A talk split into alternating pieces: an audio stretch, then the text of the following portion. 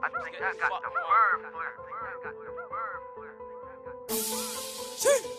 think I got the bird flu. I'm tired of salad packs. I think I need a bird or two. I think I got the bird flu. I'm tired of salad packs. I think. What's going on, everybody? It is Jason J. Bird Goldstein here for another episode of The Bird's Eye View. What an awesome show we have coming up. Plenty to talk about. The NBA free agency and trades heated up this past weekend. Lots to recap there, from the Knicks to the biggest winners and the biggest losers. Obviously, we had Week 11 of football, one of the best witching hours of the season, especially in the 4 p.m. slate. A ton to break down from that. We have college basketball returning this week, so I'm going to preview a little bit of that for you. And joining me will be not one, but two guests, cousins Ryan and Kyle Mobus, to discuss a variety of topics. So let's get into it. First off, let's talk NBA and let's talk Knicks. I honestly thought whenever I would talk Knicks on this podcast, I'd be ranting and getting angry about them, but nope. I am pleasantly surprised by what the Knicks have done in this offseason. Look, they didn't do anything fantastic. Some fans want them to come out and get a Russell Westbrook, get a Gordon Hayward, and I'm glad we didn't, especially seeing Gordon Hayward got $30 million a year, which glad we didn't pay for that. I love Russell Westbrook. He's one of my favorite players in the league, but his contract is just way too heavy and way too expensive for the Knicks, and it just... He was in all adding Russell Westbrook would have gotten the Knicks probably the 9 or the 10 seed, at best the 8 seed, and I didn't see them making the 8 seed with Russell Westbrook on this team. But the moves they've made, I'm a big fan of. They added a lot of draft capital it's mostly second round picks, and people can say, oh, it's a second round pick, what's that going to do for you? Mitchell Robinson, who's a solid player for us, was a second-round pick. I'm not complaining about him at all. And also this draft capital could be used as trade bait later on. If we want to move up in a future draft and try to move into the top 5, move into the top 3 in a much better draft, this draft capital allows the Knicks to do that.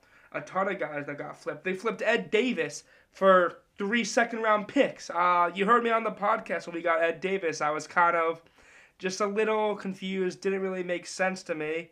But they just got him so they can flip him for more second-round picks. So I've been a fan of what the Knicks are doing this offseason. I know, it's the Knicks, so people will want to roast them for either not getting a big free agent signing or for the guys who they signed for being mid to not high-level talent. Well... we're not contending anytime soon. There's no reason for us to chase high-level talent. Instead, add key role players who could be traded later on in the season for even more draft capital, or sign guys who, when the Knicks get back to contention, could play roles on this team. Let's start off with Austin Rivers. Fine signing. He's going to be a good rotational player. He's a really good shooter. Shot the ball incredibly well after the bubble, and... I'm fine with that. Again, the Knicks don't have much shooting on this team. They were one of the worst shooting teams in the NBA last season, and that was one of my bigger concerns about Obi Toppin was, although he shot efficiently from 3-point this year, we have a front court of him, Mitchell Robinson, RJ Barrett, neither of who are electric 3-point shooters. So I'm glad that we had Austin Rivers, who is probably going to come off the bench or possibly start at shooting guard this year. So I'm a fan of the move. It's a cheap deal for 3 years, and I think he's a veteran who's going to be a voice in the Knicks locker room. People will say, oh, Austin Rivers being a veteran? He's grown up since getting drafted in 2012 from being the immature kid that he was. We got Elfrid Payton back. I obviously was talking about this on the podcast, saying I'd like to bring him back simply because he's the best option at point guard. Look, I like Dennis Smith Jr. I think he has potential, but... I don't think he fits into what the Knicks are trying to do. And it seems like the Knicks are kind of ready to give up on Dennis Smith Jr. So I don't really see him being a starting point guard. And I see Frank Ntilikina as more of a two guard than a one. So we definitely needed someone, and I like Elfrid Payton. He moves the ball well. He's a good defender. It's kind of a bit what Tibbs would like. Again, Elfrid Payton's not gonna wow anybody. No one's gonna be like, Elfrid Payton, what an amazing signing. Oh, the Knicks got a steal, but he's gonna be fine for the Knicks. He was their best option.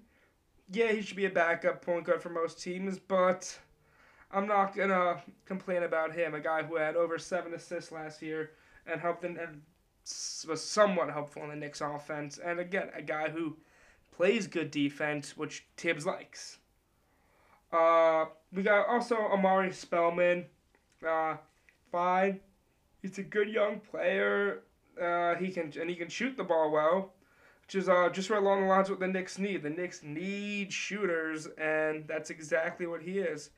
He is anything impressive. He was a likable player at Villanova, but again, he did play for Steve Kerr, so hopefully he learned a thing or two from Steve. Again, Spellman's not gonna come in and be a superstar for the Knicks, but he's gonna be a role player, and I'm fine with that. He's a solid, fun role player, a guy who maybe will do something that Steve Novak did years ago. He's a guy I could see becoming a fan favorite just because of his shooting abilities. I mean, he's nothing special, don't get me wrong, but it could have been a lot worse.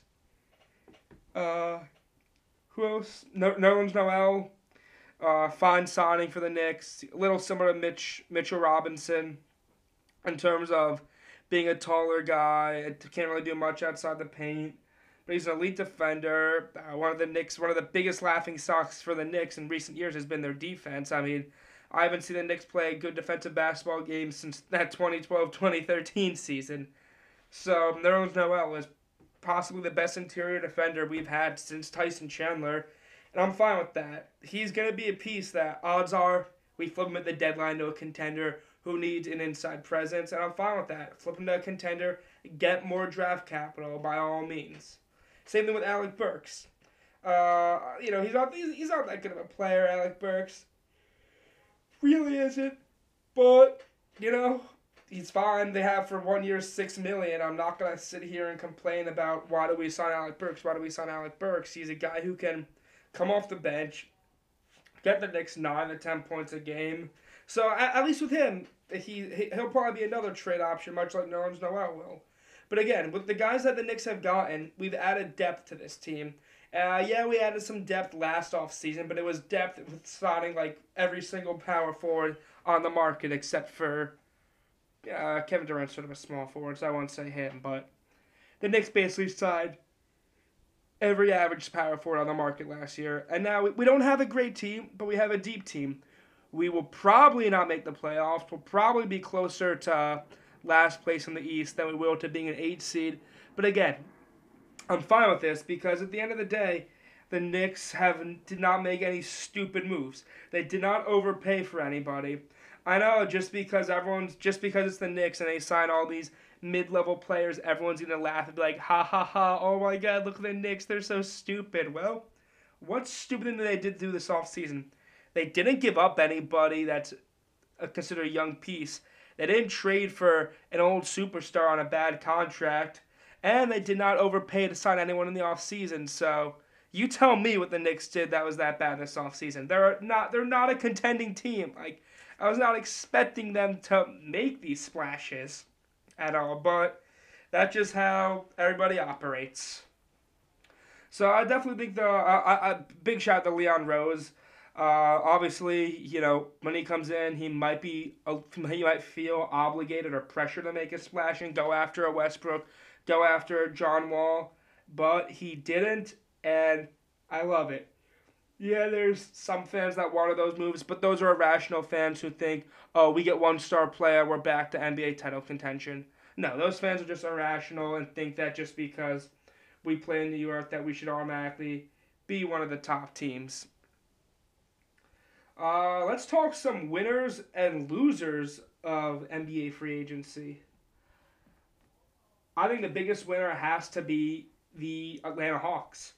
They have made a ton of great moves, adding Rajon Rondo, who is a fantastic complement to Trae Young. The biggest knock on Trae Young is that he doesn't play defense.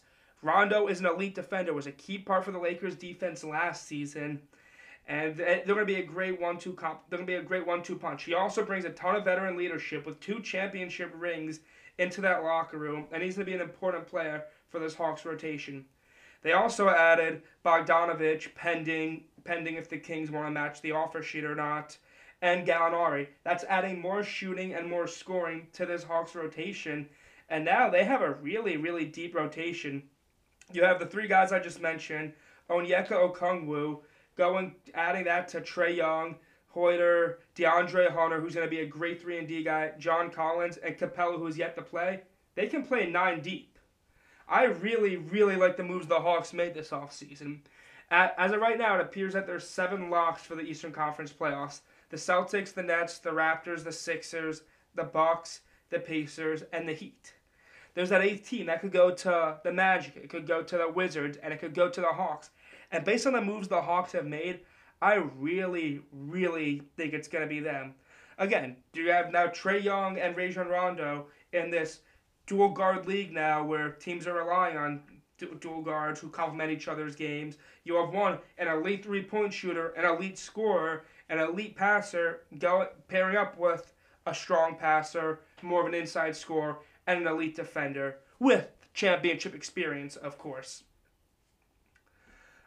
And don't forget all the pieces that Atlanta has from last year's draft too, and DeAndre Hunter, who I just mentioned, and Cam Reddish, because I'm very, very high on DeAndre Hunter, and I think he is going to take a big leap forward this year. Other winners are the Lakers. Somehow the defending champs got better. Yeah, they lost Rondo, and Danny Green, 2 key parts of that run, but they add even more. They had Marc Gasol, a veteran inside presence who's going to fill a role similar to what JaVale McGee and Dwight Howard did last year. They added Montrezl Harrell, the reigning 6th man of the year. 2 years, $19 million. They stole him. You know, you see Gordon Hayward gets $30 million a year. Montrezl Harrell was a better player than Gordon Hayward last season. Montrezl Harrell was, okay, maybe not a better player than Fred VanVleet, but 2 years for $19 million is a steal. This is a dude who should have been making at least $12, $13, $14 million a year based on his play last season. And he signed with the Lakers for next to nothing. So what an unbelievable signing for them. He's going to be another key piece off the bench. He'll be a bench spark plug, and he's going to be leading that second unit in terms of offense. They add Dennis Schroeder, who was a finalist for 6th man of the year as well. A guy who's coming to his own the last few years playing at OKC. You add Dennis Schroeder now playing with LeBron James. He's going to evolve his game even more. He's one of the fastest rising stars in the league. And you saw, based on the series against Houston, he is not afraid of the big moments. What an unbelievable signing for the Lakers. Just getting to the finals for 6th man of the year. Adding more depth to this team. Oh, and don't forget Wesley Matthews, who is a fantastic 3-and-D player, is what the Lakers envisioned they were getting when they signed Danny Green last offseason. You know, they didn't get that version of Danny Green, and now they're going to get that on Wesley Matthews. What an unbelievable offseason. Oh, and they bring back Markieff Morris, who was big for the Lakers in the playoffs. So now they're probably going to run out of starting 5 next year of Caruso, KCP, LeBron, Kuzma, AD, with Marc Gasol, Trez, Wes Matthews, Schroeder, Markieff Morris coming off the bench. This is a championship team with 2 of the top 5 players in the NBA and can run 10 deep. The Lakers got better, and they might be repeating next season. What an unbelievable offseason for them. The last big winner I have are the 76ers. They added Danny Green and Seth Curry, along with the drafting of Tyrese Maxey. That adds shooting to this team. And that was the biggest thing the Sixers needed to do was they needed to add shooting around Ben Simmons and Joel Embiid, the 2 guys who they build their team around. And now they have it with the 3 guys they added, plus Tobias Harris. Oh, and don't forget, they were able to dump some of the contracts that were not good for them. Al Horford looked to have one of the most unmovable contracts in the NBA. Well, now goes to Oklahoma City. They get rid of that contract after just a year. That's big. Josh Richardson, although not the worst contract, was not on the best contract for Philadelphia. They get rid of him too, and now they add all these shooters who are on much cheaper deals than both Richardson and Horford were. Oh, and they add Dwight Howard, who is going to be a great backup center to have. He'll you know, last year whenever Joel Embiid was off the floor, they struggled. They did not have a good backup center. Now if Embiid gets hurt or Embiid just needs time off the floor, they have Dwight Howard, who is going to be a force to be reckoned with in the middle. Losers, the biggest losers, the Hornets. What the hell are the Hornets doing? Paying Gordon Hayward $30 million a year? This is a guy who's missed at least 10 games in the last 3 seasons. A guy whose points per games have dipped since his peak of 21 points per game and during his last season on the Jazz. I have no idea the rationale for them signing him to this large of a contract. I thought when he opted out of Boston, it might meant he was going to come back on like a cheaper deal or something. People thought the same thing about Al Horford, but nope. He goes, he secured his bag, and I truly don't understand what the Hornets are doing paying him $30 million a year. I mean, this is all, I guess it makes sense. I believe Mitch Kupchak's the GM, and this is the same guy who paid Timofey Mozgov $16 million a year just because he had one good playoff game. I'm stunned by the moves the Hornets have made. I mean, everyone laughed at them last year for signing Terry Rozier for as much as they did, but not paying Kemba Walker. I mean, this is even worse than that. Another loser, the Detroit Pistons, who I don't know what the hell they're doing either. They're doing what the Knicks did last offseason, where they just signed big man after big man after big man. But you know who the one big man they didn't sign was Christian Wood, who is one of their own, a restricted free agent this year, and one of their more rising players, a key asset to this team. And they let him walk for nothing to Houston while signing Jahlil Okafor, one of the Plumlees, Jeremy Grant. It makes no sense what the Pistons are doing. And another big loser, the Rockets. I mean, the Rockets actually added Christian Wood and DeMarcus Cousins. Not bad additions, but they've lost Daryl Morey. They've lost D'Antoni. Harden wants out. Westbrook wants out. And for that reason, they're losers. Other moves I liked, I want to share. The Nets and the Raptors re-signed their 2 key pieces to themselves. Nets get Joe Harris, one of the best 3 and D players in the league. Raptors signed Fred VanVleet, who has been a key part of their core the last 2 years, a major part of their championship run 2 years ago, and a guy who, if not on the team, might force the Raptors to go from the 2 seed to the 5 seed. He's that good. I wish the Knicks got him. I would have been fine if the Knicks paid him for $20 million a year because he would have been great to fit in the Thibodeau system. But again, he fits really well in Toronto, and he's going to help this team stay a contender for the years to come. Similar to the Knicks, Oklahoma City was wheeling and dealing. They got a ton of draft picks, sometimes from taking on bad contracts. But Sam Presti's wheeling and dealing. At one point, he's going to have an entire roster just full of guys he drafted without any free agent signings. I also like the Celtics getting Jeff Teague and Tristan Thompson. Jeff Teague is a good backup point guard that they'll have behind Kemba Walker. Veteran presence. You know, Wanamaker wasn't bad last year, but he was not the best backup point guard to have. And now they add a sizable defender in the paint in Tristan Thompson. Although Tristan Thompson should be a better rebounder, and you might want more of a floor spacer at the center position. There's still good signings and adds a couple pieces that the Celtics were missing last season. Even though the Clippers lost a good amount, I still like them getting Serge Ibaka. Suns also added Jay Crowder, who I think will fit in well with CP3. They're adding more defenders to this team to try to make them more defensive oriented. Good move.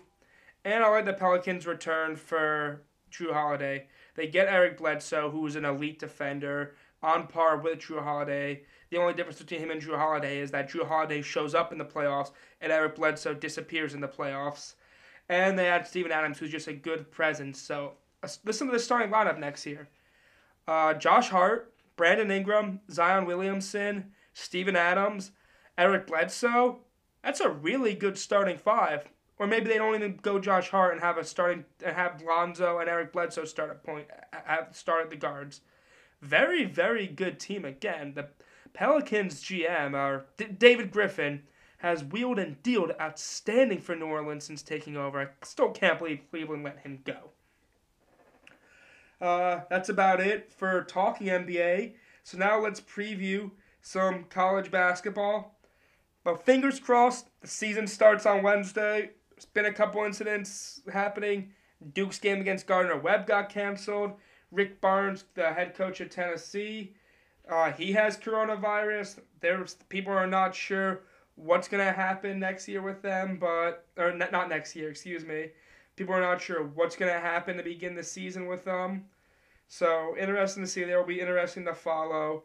But I'm just glad that it appears we're getting a season, and I can't wait for college basketball. A lot of great teams are returning a ton of their top-tier talent. Gonzaga, almost all their top scorers from last season are returning. They were my pick to win it all last year. I'm always skeptical on Gonzaga because they don't play a tough schedule. But last year, I watched a lot of Gonzaga, and the way they played basketball was phenomenal. They had six guys in double figures. The seventh guy averaged 9.9 points per game. So, yeah, Gonzaga is a damn good team. They led the nation in field goal percentage. So I'm really excited to see what this team can do. Again, returning all their core pieces who are just only going to get better. Oh, and Gonzaga has a freshman coming in. I forget his name, but he is the highest-rated recruit in Gonzaga history. Mark Few has done a fantastic job building one of the best programs in the nation. Another team that returns a lot of key players is Baylor. I was excited to see Baylor in the beginning of the season. They had a ton of great games early on in the season. They were supposed to play Gonzaga. They were supposed to play Arizona State in the Mohegan Sun tournament. Baylor's now not participating in the Mohegan Sun because Scott Drew, their head coach, has coronavirus as well. So it's disappointing to see that, but they still keep their three best players from last season and Jared Butler, who's going to be a Player of the Year candidate, a contender, Masai Ujiri, and Davion Mitchell. All three of those guys were a key part of one of the nation's best defenses last year. And now just another year of continuity. They're having more familiarity in Scott Drew's system. And this Baylor defense, for as good as they were last year, could be even more smothering this season. Other two teams that seem to always be around and are returning a ton of talent are Villanova and Virginia. Villanova lost nobody outside of Sadiq Bey this offseason. They've obviously, ever since Jay Wright's taken over, they've become one of the top programs in the nation. They've won two titles in recent memory, and now they have all these guys coming back. This was a Villanova team last year that somewhat disappointed, and you know what happened last time they disappointed? They didn't lose anybody and won the title the next year. So, yeah, I really, really like Nova's chances this year and UVA to become the first back-to-back title in I don't know how long because no tournament last year. Speaking of teams who are always there near the top, actually, there's Duke, Kansas, and Kentucky. They're all going to be good, but they don't feel as strong as they have in recent years. Duke didn't have the recruiting class that they always have with, 3 5-star guys. They still have a lot of returning talent with Duke, and that's what's big for them. And sometimes that actually could pay dividends for a team like Duke. Instead of having that star freshman as Zion Williamson or an RJ Barrett who you're trying to force the ball to, they have a bunch of guys who could be relied upon. A very deep team. Now, they can go 9 deep, Duke, and instead of relying on one guy, play more team basketball. And this is when Duke has been at its most dangerous, when they don't have that elite top-tier guy. Same thing with Kentucky. A few years ago, Kentucky had a very letdown season, made it as an 8 seed into the tournament, ended up going to the championship game. Aaron Harrison shot made me a ton of money, $700 from winning a basketball March Madness pool. Never forget that. So they do have a ton of returning. So they do have a lot of guys coming back, Kentucky, who are going to contribute to that continuity, even if it's not the star freshman. And Kansas, I'm interested to see them. I feel like they always have a player that you know about coming into the year. Devonta Graham, Damian Dotson, Azubuike, Frank Mason, Thomas Robinson. This year, they don't have that guy. But again, I'm never going to question a Bill Self team. But Kansas is no longer just the king of the Big 12 that they always were. The Big 12 is a lot more wide open than it's been in recent memory. Let's talk some Big 10 teams. I really, really love Wisconsin this season. I am so high on them. They return all their top 5 scores from last season. And this is a team that ended the year scorching hot. They streaked to the top of the Big Ten. I believe they won their final 8 games. They were one of the hottest teams going into the tournament, and keep all those guys. Wisconsin the past few years, outside of conference play, has been a little shaky. But Greg Gard has gotten the Badgers together for conference play and has always made them a tough out. They're tough out when they're not expected to be good. Now you're talking about a team with all these guys returning. Wisconsin is going to be in the top 10 all season long, and I think a legitimate title contender. Iowa too. They have the favorite for National Player of the Year in Luka Garza, a guy who, in my opinion, should have won National Player of the Year last season. Although I'm not gonna say anything bad about Obi Toppin because I love that man. People are skeptical of Iowa. A lot of people say, college basketball is more than just one player. All they have is Luka Garza. C.J. Frederick, John Westcamp, Jordan Bohannon, they're all back for another year. Continuity, guys returning. This is what's so big in college basketball. The more veteran of a team you are, the better you are. The freshmen get all the hype in college basketball, but Zion Williamson was the first freshman since Anthony Davis, and I believe the second freshman of all time, just to win Player of the Year. So it's still a very senior-driven league, and they have all. And again, these were their top 4 scorers from last year. All of them coming back. Frederick, Westcamp, and Bohannon all averaged double figures last year. So this team is more than just Luka Garza, and they're going to be one of the best teams in the nation this year. I'm really, really excited to see Iowa this year. Other Big Ten teams I like, Rutgers and Illinois. Illinois is one of the best 1-2 punches in the country, possibly the best 1-2 punch in the Big Ten, in Ophie Cockburn, and I don't know how to say his first name, but Dosunmu. They're one of the best returning duos in the country for an Illinois team that also was red hot last year, pulled off a ton of upsets, and is going to make a ton of noise this season, granted, with all the guys they have coming back. I like Rutgers a lot, too. Rutgers had a surprise year last year. They would have made the tournament for the first time, and I don't know how long had the tournament not gotten canceled. But all their top guys are returning back also. Ron Harper and Geo Baker made a name for themselves in college basketball last year. They were both loved by Rutgers. Rutgers was one of the hardest environments to play college basketball in last season. They only lost one home game, I believe. If that, they might have gone undefeated at home. I hope this. It's obviously gonna be disappointing for them without having fans there. They want fans. They want that home court advantage, but they have to be happy. Oh, and they have Cliff Omaro, one of the highest rated recruits to ever come to Rutgers for basketball. Really excited to see what he can do for them. And yeah, this is a program that's trending up and is going to make some noise in the Big Ten, and they're going to make the tournament.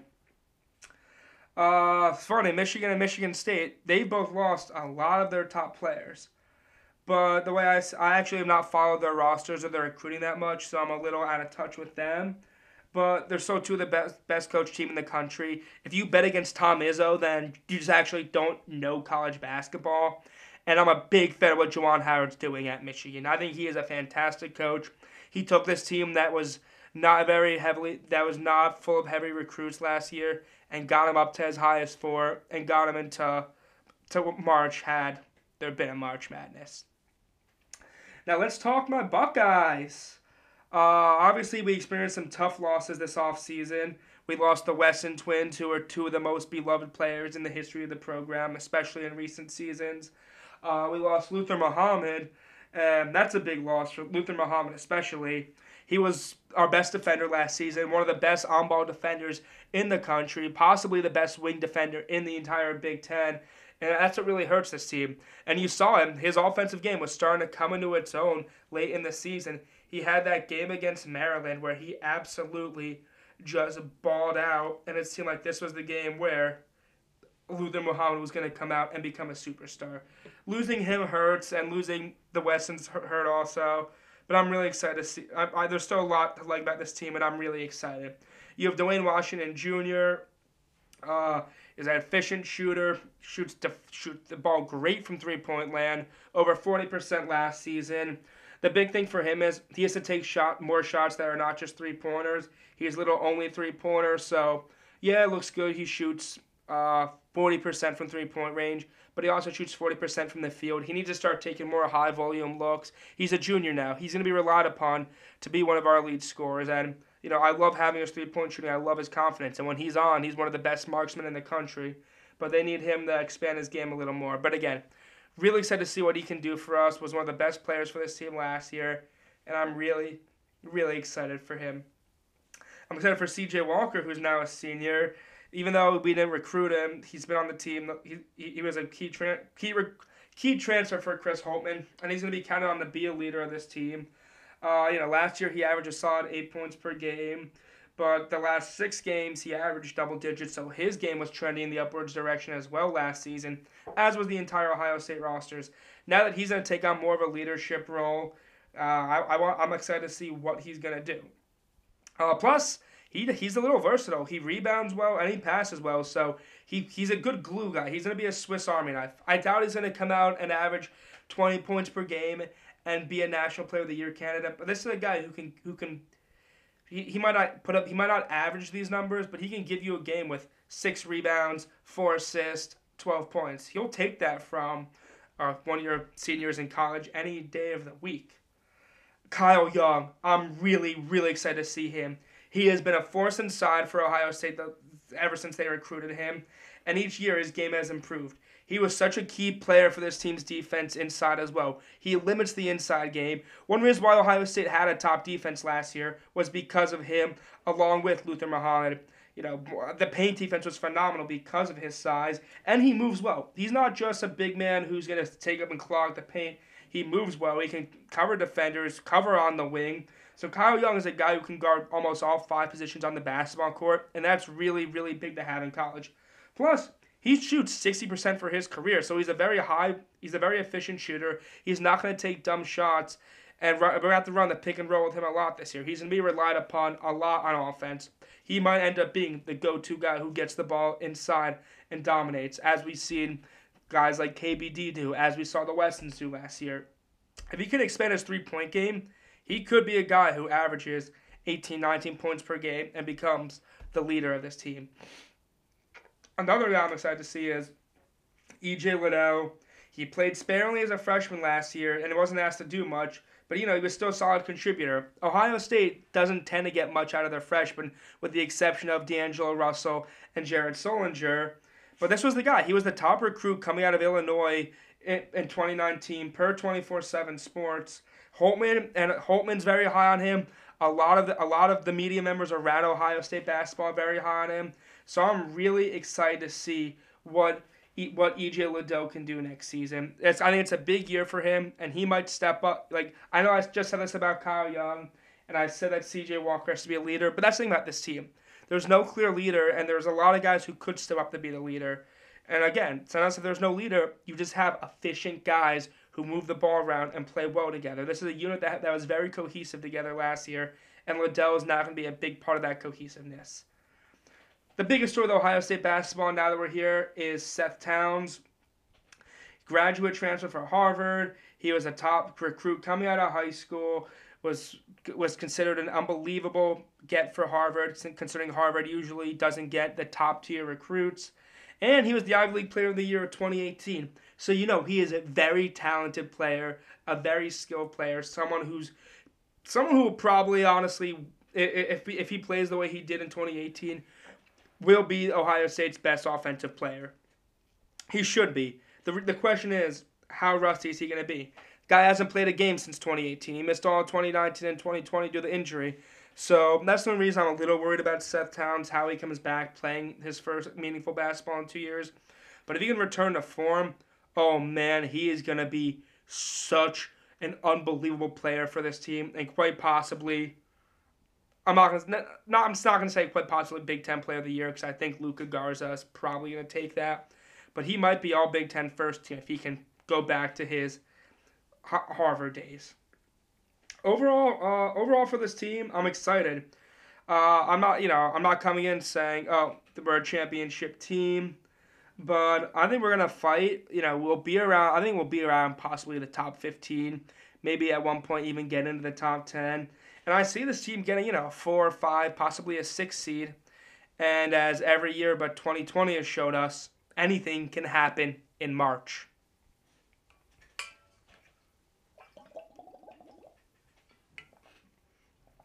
That's about it for college basketball.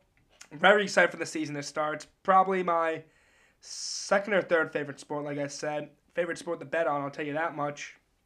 Let's move on to, though, the NFL. What a week. The 4 p.m. slate was awesome. There was plenty to unwrap.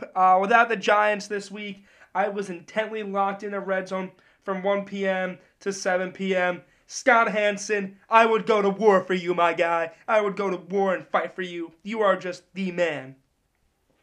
I'll quickly touch on Thursday night's game, how Seattle's defense showed up. Great game for them. They played their best game of the season. I don't know if it was Jamal Adams' return and looking healthier, but again, this team was phenomenal on Thursday night. Arizona, the offense looked out of sorts. The offense probably had its worst game of the season, maybe the game against the Lions or Panthers.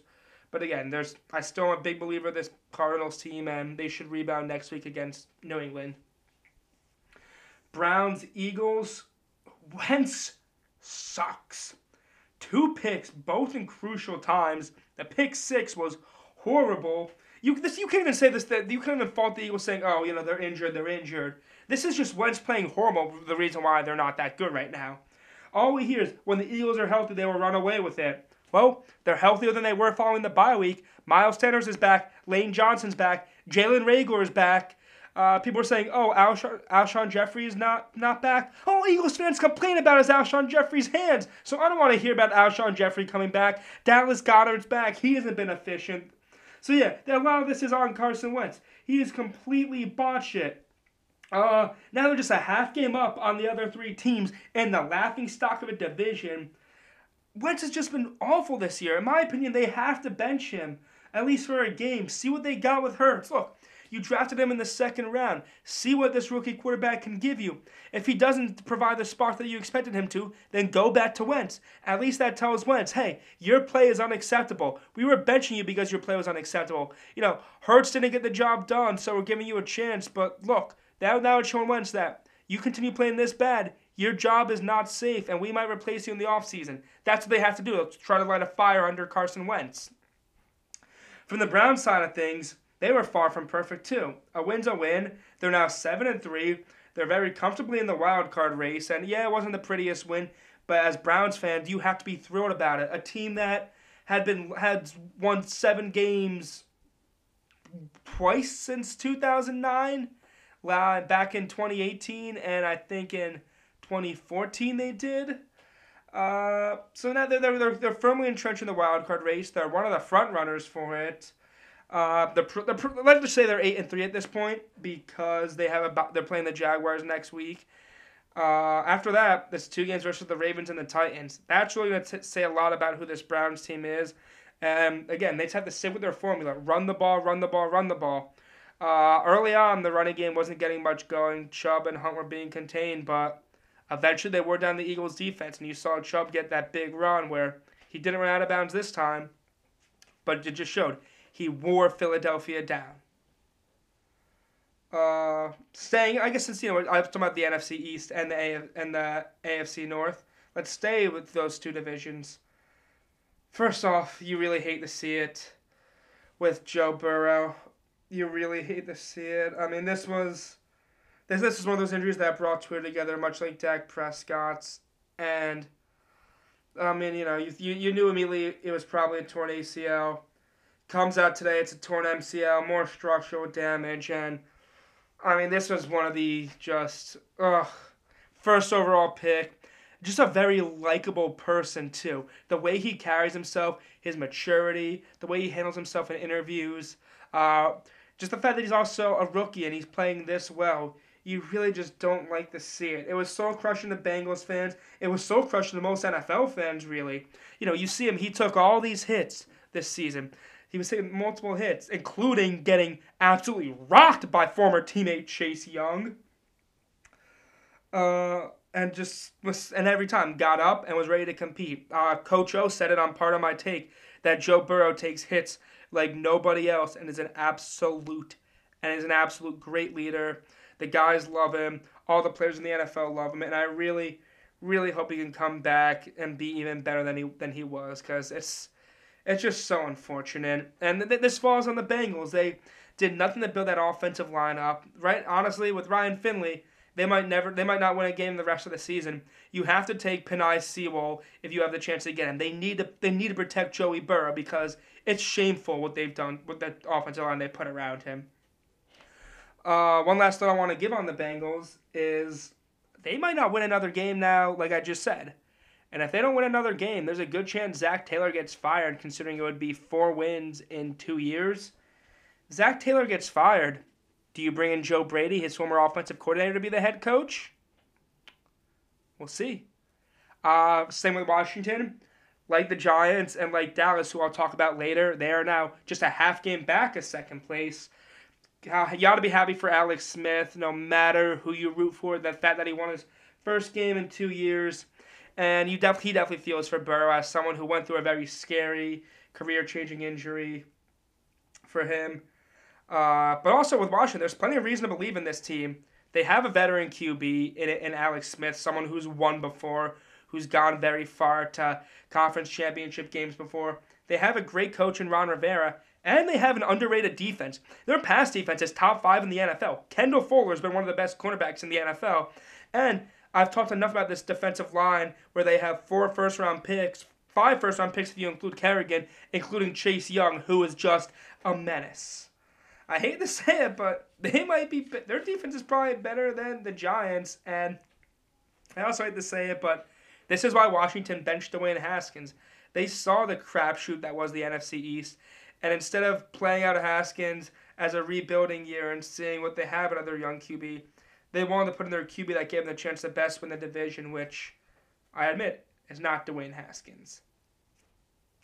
Texans, Patriots. Just when the Patriots were like they're back, they put up a stinker. Horrible play calling, by the way, by Josh McDaniels. I didn't really understand what he was doing. Has Cam Newton throwing it 40 times in this game? I understand they were playing from behind, but having Cam throw it 40 times, that's not going to win you games, Josh. Especially with this cast of receivers around him. Jacoby or Bird was really good for the Patriots this week, but he's not a reliable number one. They need more receivers around him, or they need to go stick with a running game plan. They got up 7-0, and on that first drive, Damian Harris has 5 carries for 25 yards and gets 6 carries the rest of the way. Damian Harris has had an unbelievable last few weeks. I don't understand why McDaniels did that, and that's a big reason why the Patriots lost this game. It's because they abandoned the running game. While the Texans, they beat a team that finally isn't the Jaguars. Outside of the Colts and Titans, their schedule lightens up. And if they can pull off an upset at one of those teams, this is a team that can get the 6 or 7 wins, which would be really impressive considering the start they have. And they're going to be playing every game to win. They're not trying to tank because they don't have a first-round draft pick. The Dolphins own their first-round draft pick, so they do not want to lose more games and give the Dolphins a top pick that could be theirs. They're going to come out every game and compete, and I still think this team can get up to 6 or 7 wins. This was their best game of the season, no doubt. Lions, Panthers, an inexcusable loss for the Lions. Inexcusable. They suck. You put up 0 points against this Panthers defense, which, it's not the worst in the league, but it's far from the best in the league. This Panthers defense should not be shutting anybody out. A team that is one that's bottom 5 run defense in the NFL. I get you don't have DeAndre Swift. They didn't, or Kenny Galladay. They didn't have Teddy Bridgewater. They didn't have Christian McCaffrey. They had a quarterback making his first career start, someone who played in the XFL, and you let him beat you 20-0. This was an absolute no-show. A game that might get the team to quit on Matt Patricia. And I'm saying this. Matt Patricia is coaching for his job against the Texans on Thanksgiving. If the Lions don't show up the way they didn't show up this week, I don't see how Matt Patricia can last. I just don't see it. The Lions clearly have not rallied around him the last 3 years. He appears to have lost the locker room. And if they don't show up 2 weeks in a row for him, especially on Thanksgiving when they're actually on prime time, well, say bye-bye, Matty. He'll be having Thanksgiving alone. And honestly, you see that man? He looks like he has a Thanksgiving feast to himself every day. While Rule, on the other side of things, Rule's a fantastic coach. He showed why he was worth the money. His guys rally behind him despite the absence of McCaffrey, despite the absence of Teddy Bridgewater. He put together a solid offensive day with an XFL quarterback, and he was the best player in the XFL last season, and probably would have won the MVP had the league not gotten canceled. But the talent in the XFL is a huge drop off from the talent in the NFL. Well, I guess not the talent on the Lions, and the defense is playing fine despite losing both guys like Kuechly and Bradbury in the offseason.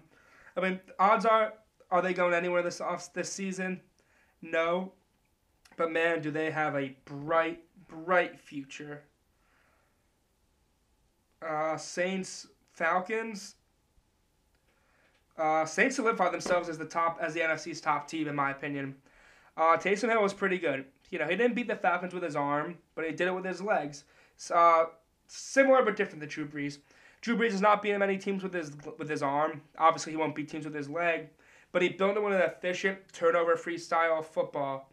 Taysom Hill had the one turnover, but other than that, played mistake-free, conservative throws that kept the ball moving, kept the drives alive, and it's just a lot of what Drew Brees did. I was honestly really surprised. Oh, he also made the plays when the Saints needed him to make plays the most. And the two rushing touchdowns, too, are huge. Shows the kind of weapon he is and the offensive threat he is. I was honestly surprised that he got the start. I thought that Jameis Winston would have gotten the start this game and that Hill would stay in a package similar to how they use him. But in the end, I guess it makes sense. You're trying to figure out, is Taysom Hill the quarterback of the future? You have him under contract for the next few years. I think given this injury, it's more likely than not Drew Brees' last season. So you evaluate Taysom Hill, decide, okay, is this the guy we're going to move forward with? Or should we move forward with Jameis Winston? Or should we draft somebody this offseason? On the other side of the ball, the defense has continued to ball out. No Lattimore this week. And the defense still played one of their best games of the season. Ever since the bye week, they've been lights out. They limited the Panthers. They shut down the Falcons' offense, which has been one of the best offenses in the NFL all season long. They shut down the Tampa Bay Buccaneers in one of the most impressive wins of the season for any club. They shut down the Bears, who are the Bears, but the defense has just been really good for New Orleans. And given the weapons on offense they have, that offensive line, and the way the defense is played, they have to be the favorite in the NFC. And while the Chiefs look like the clear-cut NFL, the Chiefs and Steelers look like the two clear-cut best teams in the NFL, the Saints are right there just behind them. Falcons offense, they were all out of sorts this game as well. Once Julio went out, the offense never recovered. The running game never got going. A big reason why, because they were playing catch-up. Matt Ryan threw two picks. I will say, though, since Raheem Morris took over, the defense has played pretty well. They only allowed 24 points, no passing touchdowns. Outside of this one weird play on red zone, no big plays allowed, but it was small little plays that it was more the Saints offense made good plays and the Falcons defense playing bad. But it's just unfortunate for the Falcons, who now have a tough part of their schedule coming up and are staring at a potential top 5 pick with another game against the Saints upcoming, 2 more games against Tampa Bay upcoming, and a game against Kansas City. Being 4 of their final 6 games. I mean, and they host Oakland. They might end up winning just one more game this season. Even though I was just saying that they might go on a mini run a couple weeks ago, I was wrong. Steelers, Jaguars suck. Luton was awful. At one point, my boy Steve, remember him, the Jaguars fan who came on, texted in our group chat that Deontay Johnson had more catches than Luton had completions. I mean, there's nothing more than that. The Jaguars were just awful. But Deontay Johnson and Claypool were fantastic. First, how the hell did Charles Claypool fall to the second round? He's been one of the best rookie receivers in the NFL this season. Hell, one of the best receivers in the NFL this season. 10 touchdowns in 10 games. It's amazing the Steelers got this guy as late as they did. He might be the best Canadian football player of all time already, and he's only a rookie. What an unbelievable performance for him. The Steelers are now 10-0, and outside of Baltimore and Buffalo, I don't see any major challenges left. And based on the way Buffalo plays against top defenses and the way Baltimore has played recently, honestly, Bagottina Steelers going 16-0. Speaking of those Ravens, they are in trouble. They blew it. They were up 11 with 9:34 left in the third quarter, and they blew it. You know, a big thing, I've said this on the podcast before, the Ravens have not let them come from behind. They're built to win with the lead. Well, now they've lost games where they've had the lead and multiple times this season. 3 of their last 5 games, they've had double-digit leads and have blown it. Against the Eagles, they held on to win, but they nearly did. And one of those 2 games that where they didn't blow a double-digit lead, they lost. So yeah, this team is in trouble. The offense looks nowhere near as good as it did last season. The running game with Mark Ingram is not getting going. Lamar Jackson is not making the same explosive plays he's had. The play-action game has worked nowhere near as well as it has, as well as it did last season. It just I don't know what happened. It seems it's similar to what happened with Colin Kaepernick, where his first season in Greg Roman's offense, he was a superstar, looked like he was going to be a stud for the next few years. And then, off defenses started to catch on to the Greg Roman offense. It's possible that this is happening with Lamar Jackson. And I said this before the season, did I not? That we've seen a lot of QBs come out and run the ball extremely well. A guy like Michael Vick when he came out in 2010. A guy like Colin Kaepernick, and then struggled after. And now we're seeing it happen with Lamar Jackson. Look, they have the Steelers and they have the Browns on this schedule. They're in serious danger of missing the playoffs. A far cry from the juggernaut they were last year, and honestly the early portion of the season. Get your shit together, Baltimore, because you have Pittsburgh on a short week this week. You have Dallas, which will probably be a win, and then you have Cleveland. And Cleveland is playing a lot better than you are right now. You could very well be going to Week 15 with a 7-6 record. I had a bright side. I had my notes on the bright side that Dobbins got more involved in the offense, and he's been paying dividends. I've been calling to involve Dobbins more in the offense. Now, how involved is he going to be in the weeks coming forward? Because both him and Mark Ingram have COVID. Talking Titans, it is Tractorcito season. Derrick Henry willed the Titans the victory. Seems like this game was either run or play action every single first down. So predictable, yet it worked. Titans were either giving Henry the ball and wearing down the Ravens' defense slowly. As you see, he ran a lot better late in the game, including overtime. Or they were just running play action, creating big plays. I swear, Ryan Tannehill hit every single play action. I just don't get how you don't know play action or a run is coming every single first down if you're Baltimore. Things were looking in trouble for Tennessee when they lost 3 out of 4. But now they're also 7-3. They hold one of the wild card spots and have a huge rematch with the Colts next week with first place on the line. And let's stay talking about those Colts. What a comeback they had. The first half, the defense was atrocious. And, an overreaction Twitter saying, this is what happens when the Colts face a real quarterback. The defense was finally going to get exposed for the first time all year. But they do what any great defenses do. And when they play one bad half of football, lock down football in the second half. They gave up 28 points in the first half, 3 in the second. Devontae Adams was limited almost the entirety of the second half. The running game was not going for Green Bay in the second half. Aaron Rodgers looked uncomfortable. And I've been skeptical of this team. But oh man, did they prove me wrong this game with the way they came back, with the way their defense played in the second half. Phillip Rivers has now made multiple comebacks this season while trailing by a ton. It also goes on Frank Reich, the guy who he makes those halftime adjustments. And that man, he is balls of steel. On 4th and 4, around the 39-yard line, he goes for it instead of punting it and putting Green Bay in a bad position or kicking the field goal. and forcing Green Bay to go the length of the field. Nope. He went for it, got the first down, eventually had to give the ball back because what the hell happened in this game? Colts 9 holding calls? I've never seen that. At one point, the game was infuriating to watch because it was holding after holding after holding. It really was honestly annoying to watch. The refs were dictating the game. It slowed the game down. It just made it like a drag. But they still managed to get the win despite all the holding calls, and that's what great teams do. You know, I said this about the Packers. I thought the Colts were built to beat them. I picked the Packers to win this. I picked the Colts to win this game. But I was honestly stunned at Green Bay's effort in the second half. I thought the Colts were going to beat them with great defense and running the football. They beat them with great defense in the second half, but Rodgers was out of sync with his wide receivers, and the running game was abandoned. You know, Aaron Jones and Jamal Williams both ran pretty solid in the first half. In the second half, they really just got away from it. I couldn't tell you what happened to this team in the second half. Look, they're still going to win the NFC North. I mean, they're still clearly the best team in that division.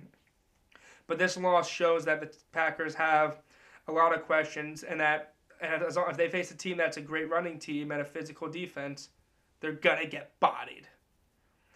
Little fun fact about this game. This comeback means that this is the second season in NFL history, the first being 2015, with a comeback of at least 13 points once a week in the first 11 weeks. Saw that stat from Shefty Boy on Twitter.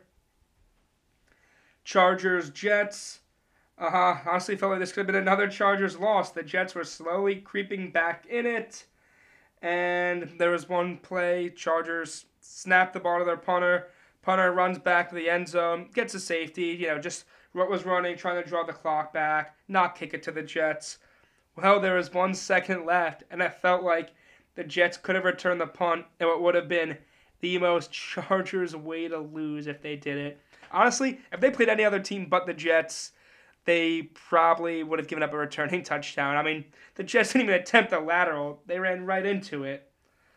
That's about it. Jets are going 0-16. Broncos, Dolphins. Tua was bad. Really bad.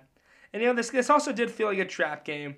I make my playoff predictions and record predictions every week based on what I see, based on the injuries that happen in the NFL. And any time I'd have the Dolphins losing this game until this week. I actually picked Miami to win, and they just were not very good. They honestly might be. I've been saying the Dolphins are good, and now I contradict myself by saying they might be frauds. The offensive line was horrible. The run defense was bad, and when you're playing January football, you need to be able to play good run defense. So they're gonna win. They're gonna have a winning record more likely than not. But the biggest thing is, you look at their schedule, they have the Patriots and they have the Raiders on their schedule. Two of the best running teams in the NFL right now, and if they can't stop the run against them, I don't know what they're going to be able to do. I mean, I think they're going to end up winning 9 or 10 games and getting left out of the playoff picture right now because of the deepness of the deepness of the AFC. Broncos, good win for Drew Lock. They're 4-6. A little something to build towards, but at this point, the Broncos are playing to save Vic Fangio's job. Game of the day was Vikings. No, game of the day was Sunday night, actually. But this was game of the day, because I guess it was during the day. Back and forth. Everyone knows Kirk Cousins and Andy Dalton. What are they known for? Choking. But they did not choke this game. Back and forth, throwing dime and touchdown in the fourth quarter. Funny kind of too, because their numbers were actually very similar, the same number of completions. Dalvin Cook and Zeke ran the ball extremely well. Zeke, going into this game, had 8 straight games without 100 yards. Ended that streak today. It did not look like we were watching a 2-17 versus a 4-5 team. And it was a very entertaining game. CeeDee Lamb and Adam Thielen both made catch of the year grabs. Just, wow, it was. I mean, Thielen had his best game of the season, burning that Dallas secondary just like almost anybody has done this season. And it was really, really fun to watch this game. I honestly said that Dallas's offense would have been fine with Andy Dalton at quarterback. And then the game against Arizona happened, and the game against Washington happened, and I thought I was wrong. But this was the game I kind of expected to see from this Dallas offense once Andy Dalton took over the starting job. And just what a fun, exciting game it was. Great for him to lead a game-winning drive. And now Dallas, the team that everyone wanted to make fun of, is now also just a half game back of this NFC East. I mean, how is this NFC East so bad where you could be 3-7 and be a half game back of the division lead? Oh my God, it is a joke of a division. And my Giants are in it too. I think we're still going to win it. I'm probably delusional and hopeful, but hey, we can all believe. Poor Minnesota, if they won this game, they go to 5-5 with the Jaguars and Panthers coming up on their schedule. Now instead they sit at 4-6, and odds are probably not going to make the playoffs. This is a game that if they win, really boosts their playoff chances, but now for them, they're probably going to have to go 5-1 down the stretch, and I don't know if I see them doing that, to be honest. But we'll see. I could be wrong. But I do not like their chances to do it. Now the game of the night. I guess this was the best game all day. Chiefs Raiders. First off, we know the Raiders are for real. Tough loss for them at the end. But look, they played the Chiefs better than anybody has this season. They beat the Chiefs in Kansas City. They almost beat them this week. So you have to give credit to them. The Chiefs are universally considered to be the best team in the NFL right now, even though the Steelers are undefeated. And the Raiders went toe-to-toe with them and really looked like they were going to win. Jason Witten scores that touchdown where I haven't seen Jason Witten move like that since 2012, except when he was in the booth, of course. So, really impressive performance from the Raiders. You know, in the NFL, you never like to lose, but this was a very positive loss for this team. This was a loss that shows the Raiders belong in contention. This was the only hard game left on their schedule. Now they have the easiest schedule left. They get the Jets, the Chargers, the Broncos. Should be, based on the way we've seen from this team, that should be 3 wins. Their other 3 games are, they have the Colts and the Dolphins, who they need to win at least one of those games to get in. I believe they can win both those games, to be honest, because I think that Phillip Rivers playing at wherever the Raiders are never does well, and I just like this Oakland team at home, especially because they can run the ball down Miami's throat. But we're going to talk about them, their future, another time. We'll stay with the Kansas City. I mean, Pat Mahomes. I mean, what else is there to say about him? He goes 6 of 7 for 75 yards and 1:15 on that final drive, making it look easy. It's looking like he's playing on Rookie and Madden. They're now 9-1. Offense is loaded. It's kind of funny when I was watching ESPN this morning. They were saying, "Is this Kansas City team? Is there more cause for concern than last year?" In my opinion, this is the best I've seen Kansas City play football in their 3 years since Mahomes took over. They have one bad defensive game against a really good Raiders offense, and now people are questioning this team. No, this is the best I've seen them play in the 3 years, and that includes a Super Bowl win and Mahomes having a 50-plus touchdown year. So yeah, that's very scary. Obviously, Kansas City's good. They're still my pick to win it all. Preseason pick. I don't see any reason why they won't repeat now. That's about it for recapping all the games. It's Monday night. I'm recording this. I'll say it now. I'm going to pick the Bucks over the Rams. I'll possibly share my live reaction after that game before I upload this episode. And that's really about it in terms of talking the NFL. Now joining me is going to be Ryan and Kyle Mobis. So without further ado, here is that interview. And I'd like to welcome on not one, but 2 special guests, cousins Ryan and Kyle Mobis. Ryan, Kyle, how are we doing, guys? What's going on? Doing good. Thanks for having us. Thank you guys for coming on. I'm glad you guys texted me wanting to come on. Before we talk sports, I want to talk about an issue that you presented to me, Kyle, a topic that we agree on but disagree with Ryan on. Wendy's chili. Yeah, this seems to be good topic of discussion. I don't see the hate in Wendy's chili because it's delicious and always has been. Yeah, I don't know. It's you just make that, like, first off, your argument says all you need to know about that garbage dog food chili. It's pretty good. It always has been. Come on. Like, come on. It's made, you know what they make it out of? Old burger meat. No. I swear to God. Look it up. No. It's disgusting. You know what's great about it is if you go to Wendy's and you're hungry but not starving and you want maybe a Baconator and then you get a chili on the side with some fries. Dump the fries in the chili. Yes! Yes! Someone's thinking smart. I mean, I just feel like if you're going to go to a fast food place and you get something like chili, you're asking to be on the toilet in the bathroom for at least the next 3 days. You're asking to, if you get fast food in general, you're asking to be on the bathroom. Yeah, but at least I'm enjoying it going down. Wendy's chili? That's so good. Lobster roll from McDonald's. First of all, I knew we were going to talk about this, and I googled Wendy's chili to see if there was any issues going on, like current event problems with Wendy's chili, and all I could find were copycat recipes, which means the general population likes Wendy's chili because there's copycat recipes on. Can you please do me a favor and give me the saber metrics on Wendy's chili? Like, how many people like it? If people didn't like it, it'd be off the menu. Like, compared to the other things on their menu, like, I want to see. No. The guy on Barstool brought it up the other day, right? Yep. Which is actually pretty surprising. It was so funny, yeah, because Brandon Walker tweeted that out, and I was just dying because we were literally coming on, we were planning to talk about it.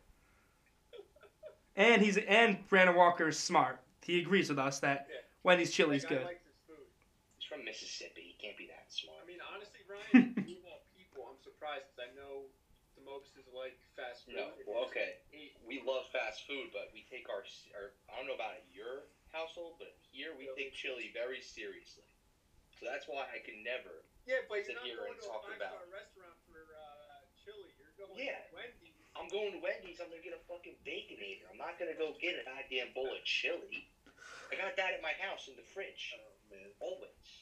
Oh, no, I like Wendy's chili. My mom used to make chicken chili, and that was my favorite chili of all time. That's good, that's good. But Wendy's chili, like, when I got my wisdom teeth out, I couldn't eat shit. I was drinking smoothies, like, slurping spaghetti, and then I just, for like 3 days in a row, I ate Wendy's chili, and I love that shit. It was so fucking good. I'm surprised I didn't think of the Wendy's chili when I got the wisdom teeth out. I went with the Popeyes mashed potatoes. Yeah, that was delicious. You can never go wrong with Popeyes or KFC mashed. Two peas in a pod with your fast food choice. Oh, no, you don't like Popeyes mashed potatoes. Disgusting. Oh my goodness. Wait, are you one that says Kit Kats aren't a top 5 candy? Me? No, I mean, not top 5 for me personally, but I like Kit Kats. Like, I'm not like a hater. Yeah, but I mean, how is that not a top 5 candy? Well, let's just move this topic over if you don't mind. I mean, I'm a peanut butter guy. I'm strictly. I hate Reese's. I hate Reese's. Well, see, Jason, that's where I disagree with you wholeheartedly. Like, I hate peanut. I only eat, the only time I eat peanut butter is out of the jar. I don't like peanut butter sandwiches. I don't like peanut butter candy. I like peanut butter on a spoon. That is crazy. I mean, I agree with you. I'll eat peanut butter anywhere, honestly. Like, you can put peanut butter on anything, and I'll just eat it. Anything? I'm happy to say that. No, I'm just kidding. But, dude, like, think about it. Anything Reese's, peanut butter M&M's are probably the best thing known to man. Pretzel M&M's are better. Reese's Puffs. Reese's Puffs? Like, peanut butter just hits differently, in my opinion. Like, I put that shit in a milk in a shake that I make every day, like a morning shake. Okay, I do like peanut butter shakes. That's fair. Right? So, peanut butter candy always hits. Kit Kats are good. It's just like, they're kind of boring. So me and some of my other friends actually had this debate. What do you put chocolate bars versus candy? Like, some people put them in different rankings because chocolate bars, Kit Kats, my top 5. If we're talking overall candies, I'm a big sour guy, so this is where we have to, like, you know, where are we distinguishing the line? All candies? Are we incorporating Skittles, Starburst, Sweet Tarts? Are we talking strictly chocolate candy? I guess candy, like, in general, like, all of it. It's just about, like, your preference. Like you just said, like, you like the fruity stuff, like chocolate candies, like it's all in there, you know. Yeah, I guess candies, I throw it all together. Yeah. Well, that's just like Kit Kat still finds its way in my top 5. Kit Kat might find its way in my top 5. Candy chocolate bar, it's number 2. Number 1 to me is always gonna be Nestle Crunch. Yeah, you can't beat Nestle Crunch. Unless you're Woody, who just thinks that Kit Kats and Nestle Crunch are for babies. No way. God, you know how much I hate that you guys are like kind of almost making me like agree with her. Because I kind of agree with her, like Nestle Crunch sucks. Wait.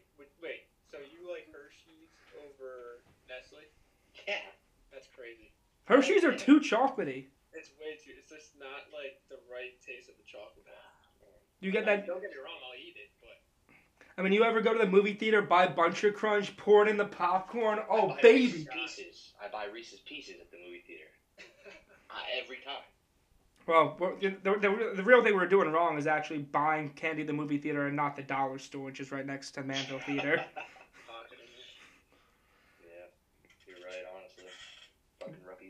But I want to go back. What were you saying about Popeyes, Ryan? I would never eat mashed potatoes from Popeyes. It's just crazy. I mean, they put the gravy on it. It looks like my little cousin threw up on it. I prefer. I'll be honest. It's like drip to the side. It's disgusting. I've actually never had the mashed potatoes from Popeyes, but you know what place has some fire mashed potatoes? KFC. All right, my man. What? No. How do you know KFC's mashed potatoes are our top tier mashed potatoes? Good things to eat at those places. So good.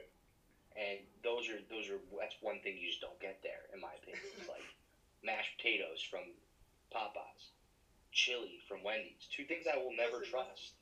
I don't go to Popeyes for their mashed potatoes, but like obviously when I have my wisdom teeth out, Popeyes, KFC, those like that kind of food. That's where I'm gonna get it. However, I've had it in the past without having my wisdom teeth out, and it's still delicious. It's just something you gotta try. You gotta give it a shot. I mean, Kyle, you know I've tried it before, and I hated every second of it. Otherwise, I wouldn't be sitting here trashing it. It's terrible. It's cold. Absurd. I told you, like, I opened that thing up, and I was so disappointed. Because I love mashed potatoes, so I was just like, this is just a disservice. The mashed potatoes. And I'm going to be having some of them on Thursday. Thanksgiving. Favorite thing on Thanksgiving. Really? Potatoes. Fuck yeah. What's your favorite thing on Thanksgiving, Kyle, while we're on this topic? It's close between mashed potatoes and stuffing. To me, it's... so. Even better, it's... Sorry, Jason. The best thing is they're mixed together. Mashed potatoes and stuffing. Yeah. If we're talking about the best generic thing, to me, it's stuffing. But at my Thanksgiving, my grandma's brisket is very prominent. So to me, that takes number one. That is good. I have to say, I think turkey's a little overrated. It is. It's always dry. It's always. It is always dry. That is fair. I mean, you know, it's a key part of it. You have to if you put enough gravy on it. Oh, let me guess, Ron. You probably hate KFC's gravy too, right? It's not gravy. It's not real, dude. It's literally like generic, like from a bag gravy. Like I don't trust that.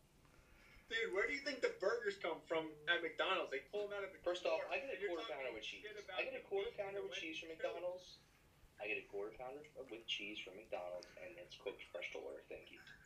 So that's all I'm saying. It's all about getting the right thing. This is a hot take for me. I don't like McDonald's burgers. So wait, do you like the Whopper more than the Big Mac? I hate Whoppers more than I hate Big Mac. I don't hate Big Macs. I am a big McNugget guy. Okay, I like McNuggets too. But so, like, if you're getting a burger, where are you going? Wendy's easily. Baconator. Alright, but like, you're going to tell me that a burger should be in the shape of a square? Oh my, are you going to complain? This is where I'm questioning your judgment now. Wait, because that's not what the shape should be. So you won't go, so you say you won't go to Wendy's for chili, but you'll go for their burgers, and now you're shitting on... I'm sitting here and telling you that the Baconator doesn't fucking kick ass, because it does. I love it. But, you can't sit, like... It just isn't. It's just different. It could be shit like a goddamn dick. If it tastes good, I'm gonna eat it. Right, but like, dude, like, burger's supposed to be round, man. It's supposed to be round. It's always has been. That's something you don't mess with. I don't know. Wendy's wanted to go out there and fuck with it. The shape I respect it. Doesn't bother me, but Ryan, I'm surprised you're a little picky with this fast food shit, man. because I'm a Mickey Slicks, Mickey Dickies, McDonald's loyalist over here. Like, in my opinion, that's the pinnacle of fast food. McDonald's is my go-to fast food. Like, it's my favorite. It's... Jason, you just said you weren't a fan of McDonald's like 5 minutes ago. No. I said I wasn't a fan of McDonald's burgers, but my go-to drunk food has always been McNuggets and fries. I lived 2 minutes away from McDonald's in college, so that was my big thing. Was always 2 a.m. McNuggets. It's always good stuff. You can't beat it. What other fast foods don't you like? You probably don't like Chick-fil-A's spicy chicken. You're probably gonna say, right? That's just an absurd take. Of course I do. I'm not an asshole. All right. Just like when it comes to like mashed potatoes and chili, I'm definitely not getting them from a fucking fast food. Oh, so let me guess. Are you not gonna get fine? All right. Are you not gonna get Chick-fil-A's mac and cheese then? Of course I will. That's Thank you. Different. Mac and cheese at Popey's is good. So mac good. And cheese at KFC is good. At any of those places, dude. Those places got mac and cheese down. That's not something that's that outlandish, like chili, at a fast food place. Like, mac and cheese is kind of common. Does Chick-fil-A have mashed potatoes? Good question. They should. I don't think they do. They should though. It'd probably be fire. I would maybe try it from them. I would maybe try theirs because I trust them. All right. So are you guys spicy chicken or regular chicken sandwich? Spicy. Thank you. Spicy. Something we can all agree on. Yeah, finally, it's about time. And the debate: Popeyes versus Chick-fil-A chicken sandwich. I think I know what Ryan's gonna go with. But no, I want to hear what you say first. I'd say Chick-fil-A. I'm saying Popeyes. All right, Ryan. Ryan, I'm taking your side on this. Popeyes. Dude. The quality of that chicken in the sandwich was so good. More meat. It was delicious, but it is so overhyped. I had to wait in line for like 35 minutes for that damn sandwich because I saw it all over Twitter, Instagram, all over social media, and it was just like a letdown. And I think it's when was the last time that you ate a Popeye's chicken sandwich? Go. If there was a line, yes. When was the last time that you went? The last time I went for that sandwich was when it came out, like within the month. It's a year ago. Yeah. But there's no line at Popeyes. I haven't gone back. Yeah, there's no line at Popeyes ever. Every time I go to Chick-fil-A, guess what? I'm sitting in a fucking 20-minute. Oh, yeah, do you go to that new Chick-fil-A that just opened on 22? There's always a line.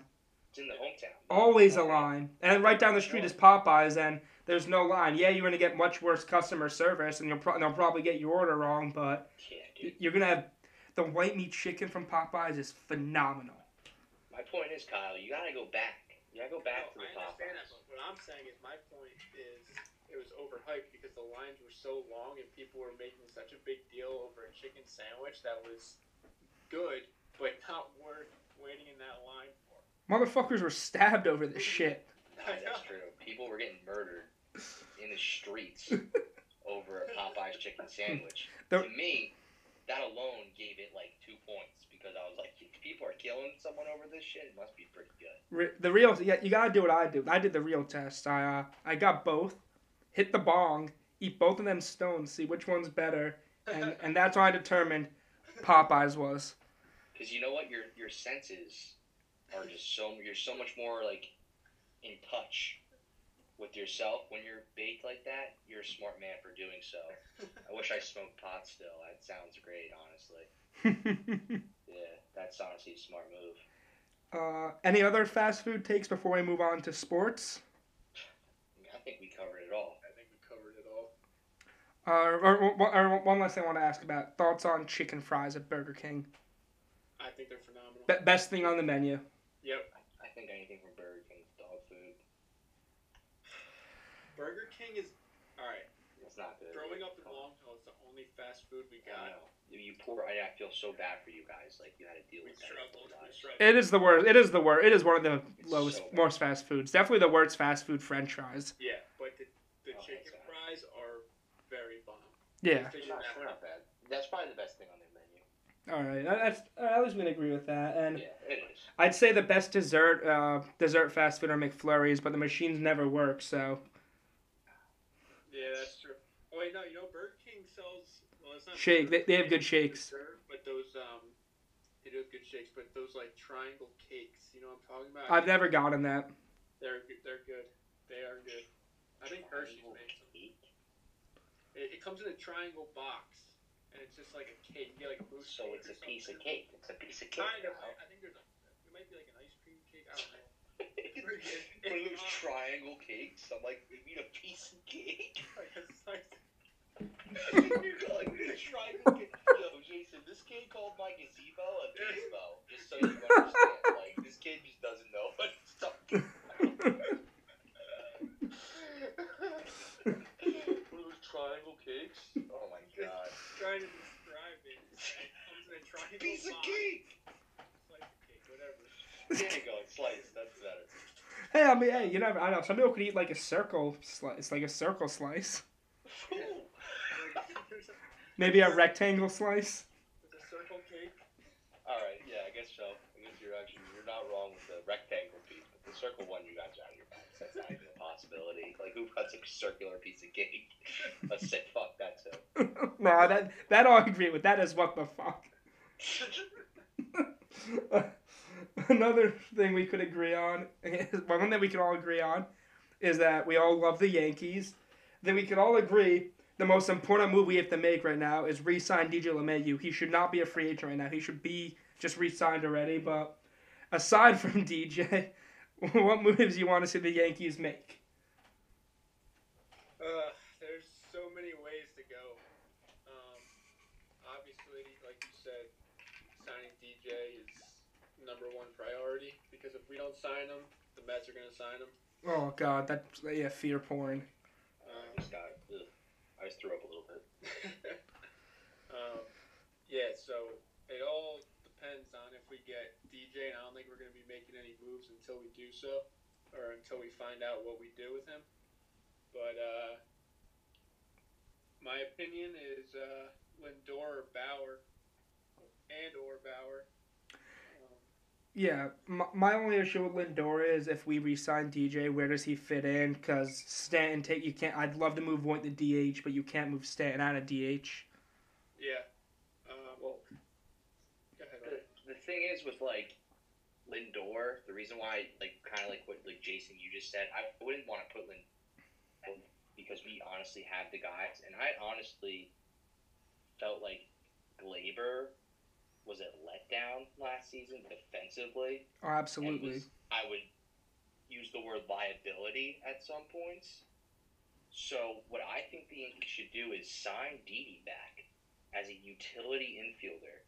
Use him to play, you know, short. Mix him into that, like, the infield. Bring back DJ. You know, maybe even DH Voit one day, throw Stan out on left, and then have DJ play first, and Glaber play second. I like the way they did it in 2019. I would rather them do that than get Lindor, save the money, get the value on DD, and then get. But I do agree with getting Bauer. Mm-hmm. I saw today that Snell is on the trade block. I highly doubt the jerk off Rays. Or yeah, you didn't see that? That was on Bleacher Report. Like the Rays said that they'd be willing to trade Snell, but I highly doubt the Rays will trade him to us. I'm trying to think of who else is a pitcher on the market that I just can't think. I know there's no good aces on the market. That's what sucks. Like, it's just Bauer, and then you got some bullpen guys you can get. Here's my only thing with. It's not even my issue with Bauer. Here's why I don't think we might sign him. I talked about this with one of my friends who's an Indians fan. Is Bauer cares so much about his brand. And the Yankees kind of might try to have him tone it down, at least the organization. And I think that's he'll collide with Steinbrenner over that. Yeah, right. When I look at Bauer, I don't see him in pinstripes. He's just not a Yankee to me. Mm-hmm. But like, I think we need that 1-2 punch in order to win it all. I mean, we got Cole, and then you have someone like Bauer to back him up. I mean, that's what you need to win.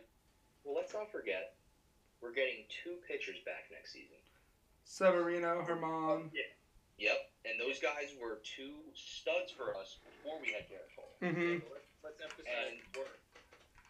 Right. You don't know what you're getting there. They were both hurt. Obviously, Domingo Herman has he had some anger issues, to say the least, that I hope he worked out. Me too. You know, maybe he can channel that into his pitching. So, you know, I think that what's going to happen is the Yankees aren't going to get Bauer. They're not going to get anybody. And Cashman might make a trade. I wouldn't be surprised if he made a trade. I think we should trade Clint Frazier. If we're being completely honest, I love Clint. I would love if we kept Clint.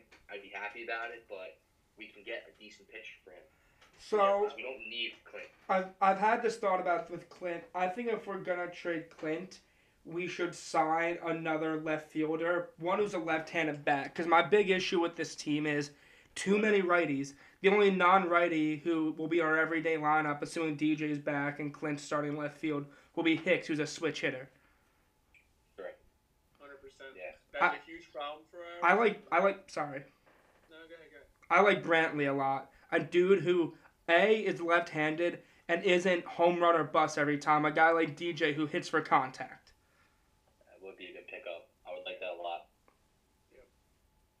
And, I mean, if we did get Didi, like Ryan said, that's another lefty bat, too. But the thing about Didi is I don't think we're going to be getting the same Didi that we had in the Bronx. Yeah, but we don't need him to be that. We need him to be a utility infielder like what we have Tyler Wade as, who is a lefty. He's just not the best hitter. Didi's a better hitter and a better defender than Tyler Wade. So I'm saying Didi would be that guy for us. And he's a clubhouse god. So everyone loves Didi. And he loves New York. We all agree that Torres was an issue at shortstop, right? Mm-hmm. Yeah. So if we put him back at second, say we put DJ at first, and then we get a shortstop. What are we doing with Voit? I know. You got to DH him and then start. Stanton can't play left field. Stanton won't play left. They've already said that he's a DH. We're paying him all that money as a DH spot. And the problem is Voit had a killer year, and I think he's going to be sent off. No matter how it goes. I mean, if we get Lindor, Didi, we keep Torres at short, I don't know. I think we're going next year with Glaber at short. Again, it's a weak free agent market. I think I've seen them want, I don't know how to pronounce his first name, but Simmons, who is one of the best defensive shortstops in recent memory. The only thing with him is he's another right-handed bat, and he's not a bad hitter, but, he's not the best. Yeah, I agree. I also think bullpen help is really important. I really want Colomé. Yeah, he'd be a good pickup too. Or Hendricks. Hendricks. Liam Hendricks would be a great addition to our bullpen. He's the type of guy we need coming in 6th, 7th inning. Yeah, I mean, losing Canely this year hurt us, and Vino was just a waste. What happened? And I saw reports that the Yankees might do a reunion with Betances too, which I'm not a fan of. I'm the opposite, but I'm pretty sure he. I was talking when I had my friend Dan on, who was a Mets fan. Betances opted in. I would love a Betances reunion. He went back year from 16, 17, 18. He was the guy I was the most confident in coming in. Right. But doesn't he have health issues? I just remember him coming off the mound. He does his little thing right after he strikes the guy out. Yeah. He kind of turns. He just tore his Achilles. Mm-hmm. In 2019, how do you just tear your Achilles like it's a fucking piece of paper? Yeah. So yeah, honestly, you're right, Kyle. I think there is some injury issues there. Clearly, his tendons are made of toothpicks. So, hopefully, if he is healthy, I wouldn't mind seeing that reunion. But I don't think he's, the answer. And I'm pretty sure he opted into... I think he had a player option that he accepted with the Mets for next year. Yeah. Right. Yeah, well... If he wants to keep wearing that fucking stupid goatee, he can go play for the Mets, but... What about... did we bring Tanaka or Paxton back? If the price is right? Because Paxton, okay, if the price is right, if it's a 1-year prove-it deal, but no more than $11 million. Take this one. Yeah. I know your opinion on this. Yeah, Brian knows how much I'm just over Tanaka. I think he's just a disappointment. I can't stand his face after he gives up a second-inning three-run bomb. I would like to just start fresh with the rotation, but I think we're gonna get we're gonna re-sign Paxton just for that left hand.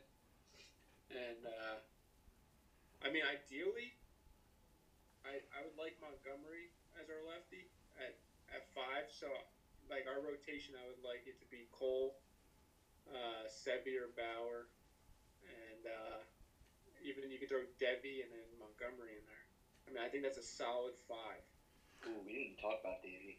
I forgot about him. I'm very excited for Davey. That kid is moxie. I like that kid. Yeah, he's good. Oh, no, he's got grit. He is great stuff. I mean, he stepped up in the biggest moments when we were in our horrific slide last year and had to beat the Mets in that game. In his first career start, just looked like the veteran who'd been doing this for years. And that, you know, that when we're slotting, we play the Blue Jays, delivers another phenomenal start. He stepped up in the big moments, and then Boone and the analytics department were like, oh, let's just put in J-Hap. Yeah, that fucking guy. I fucking hated that asshole. I think he's got to get away from the analytics. Mm-hmm. They got to get away from the analytics and go back to playing fucking baseball. Mm-hmm. Because you keep Davey in that fucking game, we win. Yeah. Look what happened when we followed the analytics when we played the Rays. Yeah. Really? We tried to beat them at their own stupid game that ended up losing them the World Series. Yep. In other words, it doesn't work. Moneyball doesn't work. It never has. So you get that close, and guess what? Talent prevails every single time. I'm all for using... That's all you need to focus on. I'm all for using analytics to scout. I mean, analytics found this Talkman, who even though sucked this year... But I don't think you should be using analytics in-game. I think there's a difference between scouting who's analytically good because, again, Moneyball and the analytical players have helped teams succeed to get in position to win. But that's enough with the in-game analytics. Enough with, oh, can't go through the lineup 3 times. No, just stop with that. Yeah. What are your thoughts on Andahar? I want to trade him, but at the same time, like he was playing well before Judge and Stanton came back last year. Like he was sucked early on, and then he was playing more and more because of injuries and when Gio was hurt. And then he wasn't playing bad when Gio was hurt, even though it was like just a 10-day stint. It was heating up a little. He still was a good offensive bat. The only thing is he does not have a future as a defender. And the big thing I'd like to see him do is play this season, raise his trade value, and we flip him at the deadline for a pitcher who's on the market. Yeah, you know, the crazy thing about Andujar is the other day I was hanging out with my little cousin Aiden. He's like 5 years old, and I could have sworn to God he was fielding ground balls better than Miguel Andujar. Remember that game against? It was embarrassing watching him play third base. Oof. As in Miguel Andujar. Like, I'm not even kidding. I hear it's about your 5-year-old cousin, I'm going to say. No, I'm dead serious. I think he was better. And I told him, I'm like, you're better than Miguel Angel when he plays for the Yankees. So, you know, you got that going for you. And he didn't know what I was talking about. So, yeah, Andujar's even more of a liability than Glaber at third. And the only reason they ever had him in the lineup was because they hit the shit out of the baseball, which he couldn't do last year. Mm-hmm. So that's another guy. Peace out. See you later. Trade him. I trade him, but I'd rather trade him when his value is higher. And like the same thing with, you know, Gary. People want to trade him this offseason, but at the same time, like I was up until this year, I'd been a defender, Gary Sanchez, until this year. But at the same time, it was a 60-game sample. And yeah, he's not gotten it done in the playoffs, and he's had these defensive woes. But I think it's stupid to trade a catcher who has potential to hit 30 home runs, 40 home runs, when his value's at its lowest. We'd be selling too low. It's a tough one. But he hit like 180. He didn't hit that good. He was like 132 at one point. Yeah, I think you know what, Jason? Like I was being but that's you're right. He hit like 130. It's bad. and he is a chooch. You know what a chooch is? What? It's Gary Sanchez. It's Gary Sanchez. He's lazy behind the plate. Like, he just the one thing you're taught as a catcher, the first thing, I remember this from my fucking few years as a catcher back in middle school, maybe even elementary school, is you gotta drop on your fucking knees and bind the baseball up. Gary doesn't do that. You know why? It's like, oh, the first thing. One-legged bullshit. He's a framer, though. He's a great framer. Like, no, he's not. He's not. Yeah, here. This will tell you everything about Gary Sanchez. We get Garrett Cole, and he chooses Kyle Gashioka over Gary Sanchez as his catcher. That's all you need to know.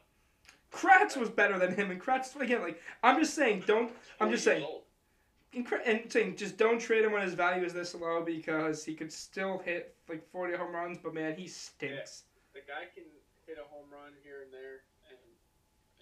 He's just declining in my opinion, but I don't know what we do with him. And what's this, like, Yadier Molina talk I keep hearing? I'm all about it. Is what I'm hearing. Like, yeah, but is that give to me help fucking out, is that to help out Sanchez, or is that just to have a replacement? I'm not sure, because that's the thing. We're not going to keep Yadier, Gary, and Higgy on the roster. That's right, because Higgy is Cole's catcher. Like, yeah. That's official. Higgy ain't going nowhere. No. Think about how smart that guy is. He made himself indispensable to the team, and he's going to ride Garrett Cole's coattails all the way to his 9-year deal. And he gets to play. Like, he ain't going nowhere. Yep. He's chilling. Yeah. And he hit the shit out of the ball for us in the playoffs. Oh, he was such a good hitter in the playoffs. He's phenomenal. If he can come in, honestly, I think he should be our starting catcher next year. Yeah, I really do. I think Gary should at least get... I don't think Gary should be handed the starting job next year. I think he should have to compete and earn it. I agree. I would be okay with that. And if Gary had a great spring and he earns it, fine. If Gary gets better defensively, fine. Give it to Gary. Yeah, but I think that's pretty fair to say that, you know, Higgy deserves a shot. He does. But you know who was the king of having a great spring? That fucking schmuck Greg Bird, that guy was the fucking worst. Screw that guy. Screw that guy. That guy made Gary Sanchez look like Mike Piazza. Like, I know, like, different positions, but... Where is that guy now? He's a jerk-off who's not in the league anymore. He was on the Rangers and got DFA'd this season. I know that. He got DFA'd from one of the worst teams in all of baseball. He was so good in 2017. 2018 spring training. Oh, we're looking at Silver Slugger, first baseman. Fucking shit the bed. It was like the biggest collapse I've ever seen. Nope. Thank God for Luke Boyd. If you got a naked cat, that's when you know he's a loser. Yeah, what a weirdo. And he was so ugly, too. He was one of the ugliest motherfuckers I've ever seen. He looked like the yellow Angry Bird. He did. He really did. Like, oh, God. What a sad sack of shit. I wonder what he's doing right now. Probably just crying about how much he sucks at baseball. God. In that 2017 ALDS, he was great. He was. He hit that bomb off Kluber. Mm-hmm. That was like, he had potential. How do you go from that to you can't touch a baseball? To best player in that 2017 playoffs for us. He honestly was, I don't know about that, but like, he was one of. Yeah. God, I'm still not over 2017, though. To me, that was my favorite team of all time. Yeah, fuck the Astros. Fuck, yeah, fuck them cheaters. Yeah, Jeff was the MVP that year. Oh, yeah, he should have. And it's obvious, too, because Altuve hit, like, what, 240 this year? He didn't do that well. Really? He did not do that well. No, wait, yeah, he was... Did you guys see the video of Torres playing the show? He was playing the Astros. Oh, and he hits Bregman? Right, he drilled, and all he did was laugh at the camera. It was hilarious. He was streaming on like Twitch or whatever. He was just laughing at the camera. It was if you watch the 5 seconds preceding him hitting Bregman in the back in the game, you just see this little smirk come on his face, like he knew exactly what he was doing. And it's funny because he wasn't even. And then you see the pitch tracker move to the right, and he's smirking, and he aimed high. Yeah, he went up and in right in the mark, right at the top of the back, too. What a bunch of fucking scumbags, though. Bunch of They are. Like, watching that ALCS, I mean, excuse me, I didn't watch that fucking ALCS. I didn't watch a single second because I despised the two teams that were in it. I wanted them all to just get hurt and not play in the World Series. Just hand it to the Dodgers. I know. I honestly, I know some Yankee fans who say, oh, I kind of like the Rays. I'm like, all right, that's how you know you're a fair-weather Yankee fan. If you follow the Yankees, you should hate the Rays. They're like, but they're respectable the way they build their team. I'm like, yeah, I haven't even said this. I'm like, I respect the way they run their organization, but Kevin Cash is a fucking scumbag and their players are scumbags. Yeah, I don't. Fuck the Rays. I think any Yankee fan who thinks the Rays are... sorry, Jason, I know you just said this, but I disagree with you. The Rays are not a respectable organization. They play the fucking victim card. Like, they're the little guy. Get the front office. I like the front office. I mean... Yeah, the Rays are trying to... They're smart. Not even saying they're not smart. The Rays are trying to get a movie and do the old Billy Bean... Yeah, they want a fucking movie, alright? But you know what? I'm not... The whole bullshit with them... throwing at up and in on DJ for literally the last 2 years. This season, last season, throwing up and in on him. And then the Yankees retaliate. Sure, Chapman maybe shouldn't have thrown 100 miles an hour across So's head.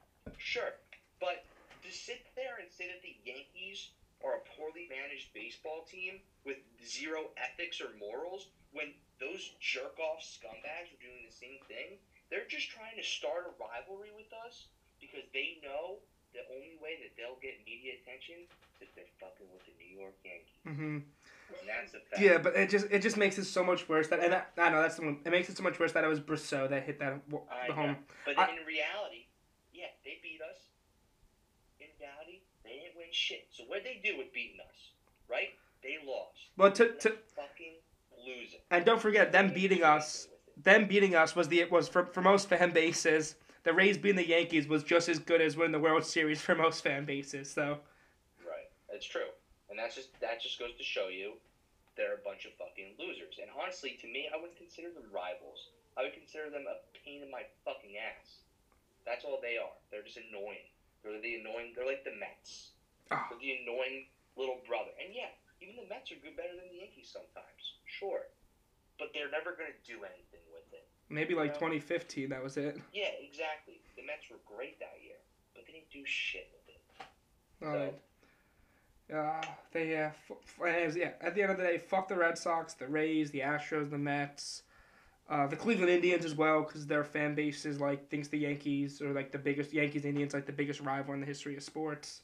They were probably sick to their stomachs after that game. Mm-hmm. The game 2 wild card. That was crazy. Absolutely, yeah. They were.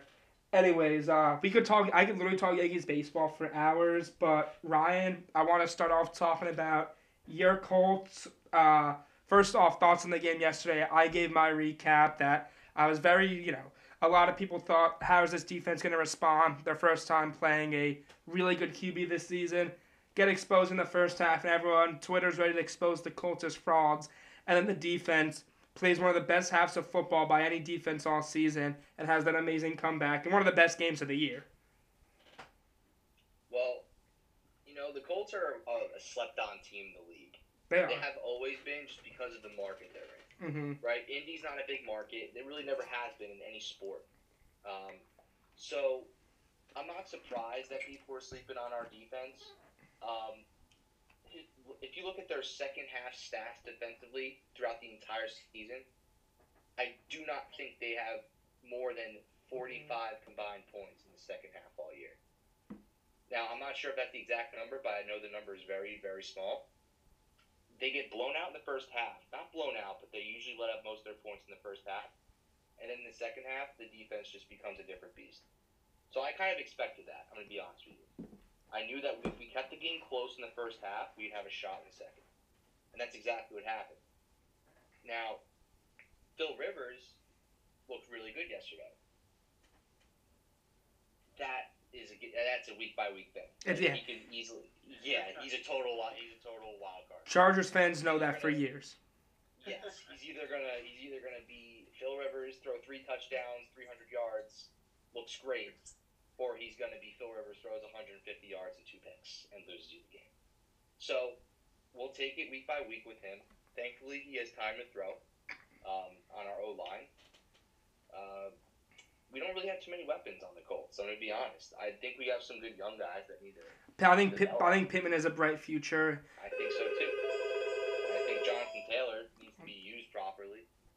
But overall, yesterday, to me, was a statement game. It was a game that to me, said that we're a contender, we want to win our division, we're going to come out swinging, and, you know, don't sleep on them. They keep saying that. I don't feel like we get enough respect as a team still. At 7-3, leading our division, which is crazy. Our first take today, right, Stephen A. Smith, Packers fan. I tuned in. He's a Steelers fan, actually. Is he actually a Steelers fan? Yeah, he's a Steelers fan. I thought he was a Packers fan. He just sucks off Aaron Rodgers by saying he's a bad man. Yeah, the whole bad man thing. I just assumed. Okay, so either way, big Aaron Rodgers guy. So I was curious as to what he was going to say about the game. All throughout first take, they didn't talk about the Colts upsetting the Packers or the Colts pulling off a big win. The topic or the question on first take was, can the Packers win the Super Bowl? Like, are you fucking serious? That's just disrespectful. That's just straight up disrespectful. They didn't talk about the Colts once. They didn't talk about the fumbles. They forced 4 fumbles. Yeah, they did. Those weren't, the Packers dropped the football. They forced 4 fumbles and got to Rodgers and locked down Devontae Adams in the second half. They didn't talk about any of that. Wait, what's your record right now? They forced MVS into lots of death threats. 8-3? 7-3. 7-3? All right, so and we got 3 games left against bad teams. And this is what I think is going to happen. I think you guys are going to lose next week to the Titans. You're going to win against the Texans. You're going to lose to the Raiders. You're going to beat the Texans. You're going to beat my team, the Steelers. And you're going to beat the Jags. Wow. That's my opinion. So then that would be 11-5. I have the Colts finishing 11-5 as well. I also think I said this before the season that the Colts were the ideal team for Rivers to go to because they have a three-headed monster at running back. Like Nyheim Hines has been phenomenal this season as a pass catcher. Wilkins has been fine. I say three-headed because Wilkins has been fine. He's gotten touches, but I was very, very high on him because of the team he was on. So I'm surprised that Taylor has gotten less touches. I feel like rookie running backs usually get more touches as the year goes along. I know he had the fumble against Baltimore, but... Yeah, that was a brutal game. Jonathan Taylor is a guy that you need to give the ball to 25 times a game. You need to run it up the middle. No fancy shit. Our offense isn't honestly built like that. You know, they like to do a lot of the draw plays, which I despise, because it doesn't let the running back get that head of steam, which is what Jonathan Taylor needs. Yeah. A running back like Nyheim Hines is great for a draw play. He's patient, he's quick, he can burst, hit the hole. Taylor needs to get going. He's a big man. You know, he needs to get that head of steam. So I just feel like they don't use him correctly, and they don't give him the ball enough because they spread the ball to everybody. We don't have a feature anything on our offense. They really don't. If you look at every game, who they throw to, they throw to like 15 people. Running backs, tight, like all 3 tight ends, every wide receiver at least once or twice, and then obviously they dump the ball off to Hines and Taylor all the time. Yeah. So me and Kyle both have the Colts going 11-5, and they have a good team. I think they're not on the Chiefs level, probably not on the Steelers level. Although we'll know that if they are on the Steelers level in a few weeks. What do you think is the Colts' ceiling this year? I think their ceiling is possibly an AFC title game. I think that's pretty good. I would agree with you there. I think an AFC title game would be good. Like that like I can't really ask for much more than that with a 39-year-old quarterback. So I could see them getting there, and defense. I mean, as long as you guys stay healthy, you're like you have, I think you guys have a good shot, and you're definitely a threat in the AFC. Right? Yeah, because you guys know defense wins championships. It's been your franchise is built off that. This is the first year the Colts have had a good defense in 16 years. And offensive line, it seems like. Yes, and offensive line are two strengths. The one thing, and Jason, I know you're a fan of his, is Darius Leonard is a difference maker. Oh, he's so good. Fast. He was spying Lamar Jackson and absolutely eliminated Lamar Jackson's run game. So to me, on defense, we need him healthy because in order to beat a guy like Mahomes, to beat a guy like Lamar Jackson, I think we could beat the Ravens, by the way. That game was bullshit. He is one of the biggest difference makers. The Colts defense has had one bad game this year, and that was against the Browns. And he's not just the biggest defensive. He was hurt. Yeah, he was. That's what I'm saying. He was hurt that game, and you see why the defense didn't look good. He is one of the biggest difference makers for any NFL defense in football. I think he's that talented. Nobody talks about him. But if he played for Dallas, everyone would be like. He was on the Steelers. I'm saying if he was on the Steelers, if he was on the Ravens, like an AFC North team that's always had good defenses. Or Patriots. The Pats. Yeah. I mean, honestly, it's just because he's on the Colts. The Colts get zero media coverage. We'd have one primetime game this year. One. The Eagles had three. The Eagles. The Giants had two. The Giants had three. Had two. The Jets have had two. Wait, Jay Cole, are you a Giants fan? I'm a big Giants fan. Because you guys are just going up and up every week, so I just have to say that. Agreed. Giants have a future. I think you found your coach. We did find our coach. Even if you got in a fist fight or not, I don't know. I like the energy. Me too. One last thing I want to ask you about the Colts, Ryan, are who do you think's their QB of the future? Obviously, it's not Rivers. Do you think that they move forward with Brissett, Eason, or do you think that they maybe try to take a flyer on a guy like Haskins or a guy like Rosen who kind of got screwed, both guys who kind of got screwed over by their respective teams, or even Darnold, but you put those guys behind that offensive line and those weapons with the Colts? Nah, I want Darnold. Sorry. Shoddy Darnold. Yeah. So, absolutely hard fucking nose to Rosen and Haskins. Those guys are bums. Haskins never got a chance. I know you're an Ohio State guy. It's an Ohio State podcast. I have heavy Haskins bias. I want another guy from Ohio State. I want Fields. You're not getting Fields. Well, here's the thing. I would love to see us trade up and get him. I don't know. Our GM historically is more of a trade down, get more second, third round picks type of guy. But I would love for us to trade up and maybe get Trey Lance. Maybe get Justin Fields. Fuck Trevor Lawrence. I don't want him. I don't like him. What did Rivers He's better. 1 or 2 years? Rivers is 1 year, 25. Is he done after this year? Is that like a fact? Well, we don't know. There's a very good chance that they end up bringing him back next year, to be honest. But if we're talking about... At this rate, yeah. I mean, yeah. Look, we're 7-3. Like, he hasn't really hurt us, so I wouldn't be surprised if we brought him back for one more season.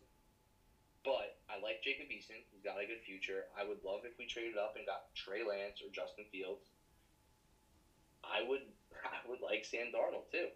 I think Sammy D needs an organization that wants to win football games. Because the Jets... He needs a team that will develop him. Right. Before it's too late. Exactly. Well, unfortunately, the Colts have a history of ruining quarterbacks.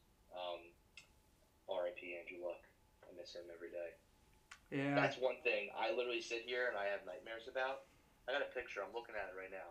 And I look at this picture and I think how gross the Colts would be if Andrew Luck was a healthy quarterback on our team at 30 years old. I actually saw a tweet that said the other day. I think it was last night.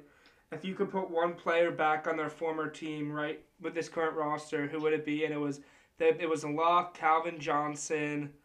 Honestly, I forget who the other two guys were, but I'm like, honestly, like, the three other teams sucked. I'm like, honestly, you put any of those guys on their team is not good. You put Luck on the Colts are the second best team in possibly football. Definitely the AFC. Yeah, it's what could have been. But let's talk about your team, Kyle, who I think is the second best team in the AFC, even if they're perfect. The Pittsburgh Steelers. So I was gonna ask if you think one question I was gonna ask is, do you think they'll go 16-0? You said the Colts will beat them, but do you think so? I'll say not will, but do you think they could not go 16-0 but 19-0, or do you think that's just way too hard and too outlandish to expect? I'm gonna be honest with you. I would love to go 16-0 going into the playoffs, but I feel like you need that loss heading into the playoffs. I mean, look at the Patriots, you know. I know. You showed him up. I actually had him losing this week to the Ravens, and I had him losing to the Colts and winning out the rest. But unfortunately, I don't think that game's going to happen on Thanksgiving because COVID. Yep. Other than that, it's just a fight to that first seed, which this whole playoff picture, this different playoff picture is just... That one seed's very important now. I mean, it's just, it's kind of bullshit. I'm against it, but it is what it is. At 10-0, I mean, there's so people who... There's always a team that always does really well and could literally have one or two losses, and people say, oh, they're not as good as their record says they are. So do you think their record's as good as they say they are? Because outside of Baltimore... They haven't really been, and Cleveland, they haven't really been tested this season, but their brand of football is meant to destroy a Ravens or destroy a Browns. Right. So I agree with you.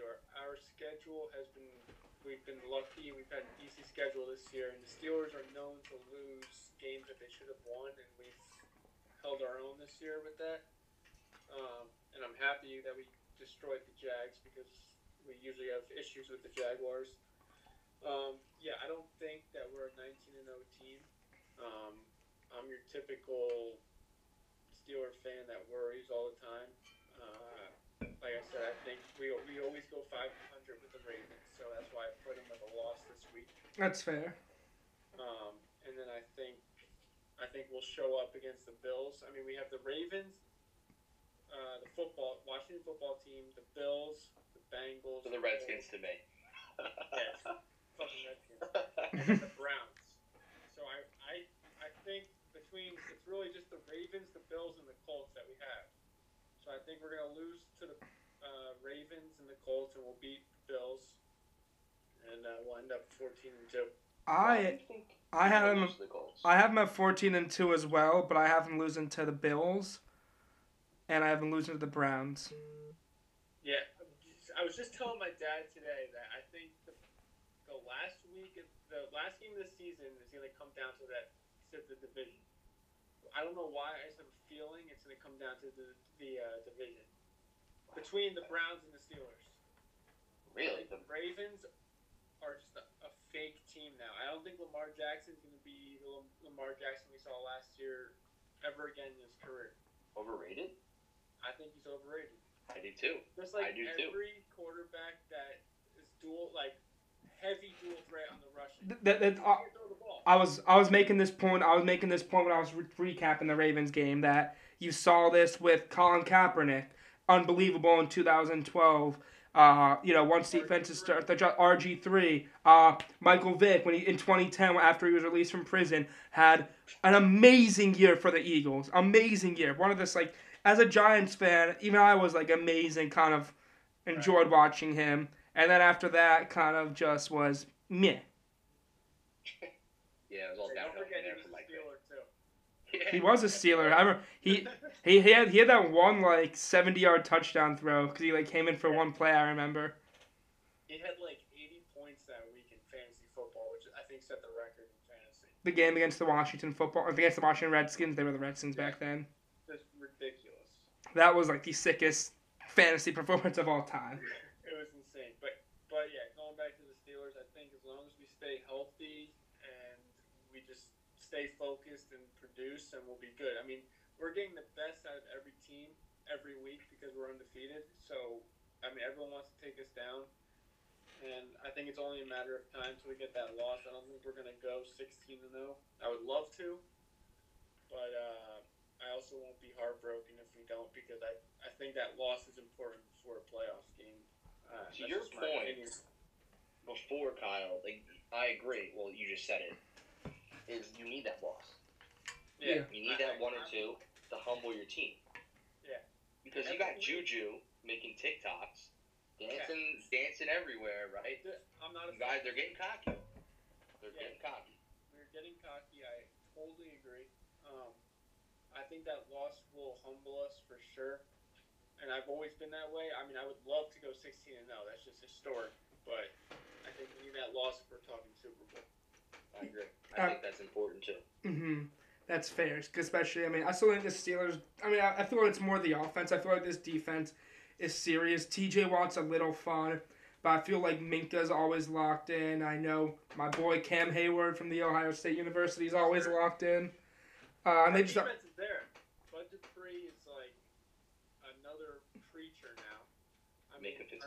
is there. Yeah, Minka, Hayden, and we have it, but it's anyone say TJ Watt? Oh yeah. Jason said TJ. I think he's top 3 in sacks this year. I mean, it's gonna be Aaron Donald, but he's up there. He's an argument. Yeah, for sure. Jason, one guy I forgot to bring up. I know, but I'm kind of going back to the Colts here. What do you think about?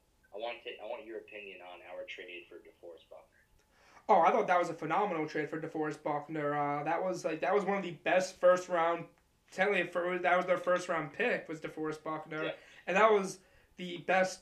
I mean, if he was a rookie, that would be counted as defensive rookie of the year. He was the best defensive tackle in football last year behind Aaron Donald. So it was a phenomenal move for them, and he's been even better this season than he was last season. I agree. He's a unit.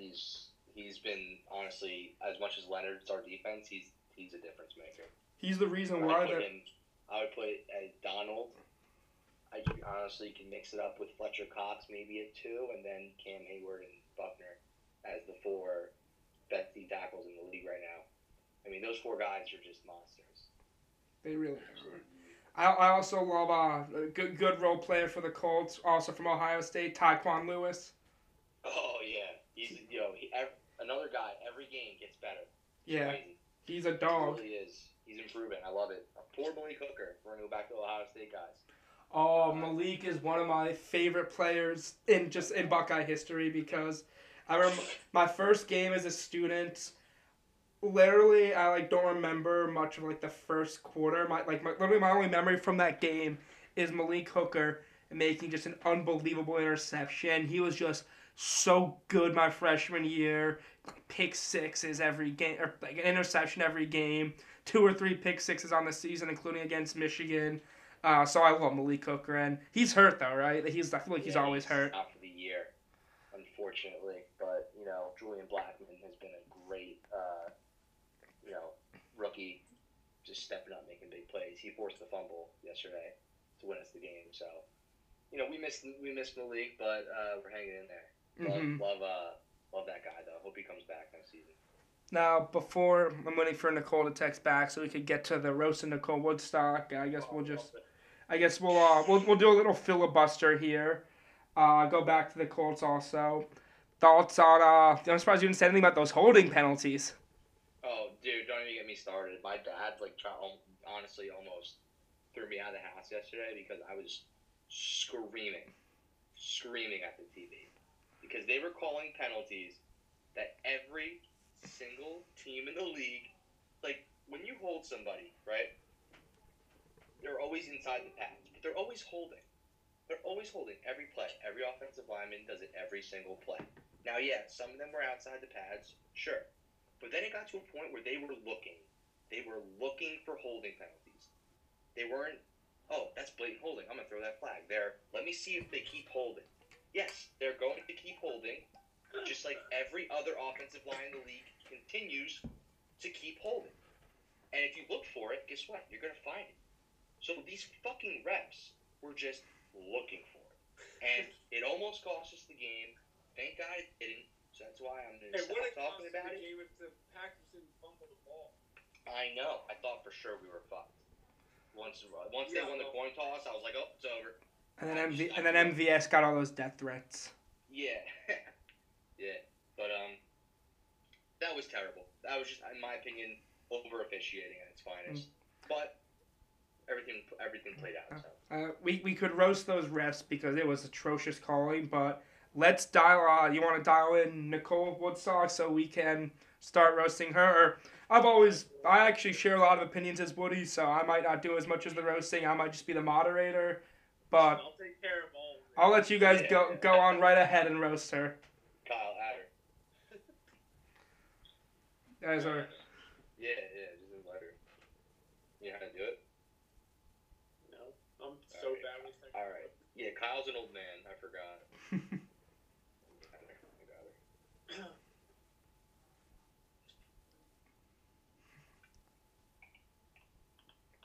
Right. Damn, this is this is like my longest episode I've ever made. Damn. What's up, Woody? Boo. Nicole fucking Woodstock. Wait. What? Can you hear us? Switch.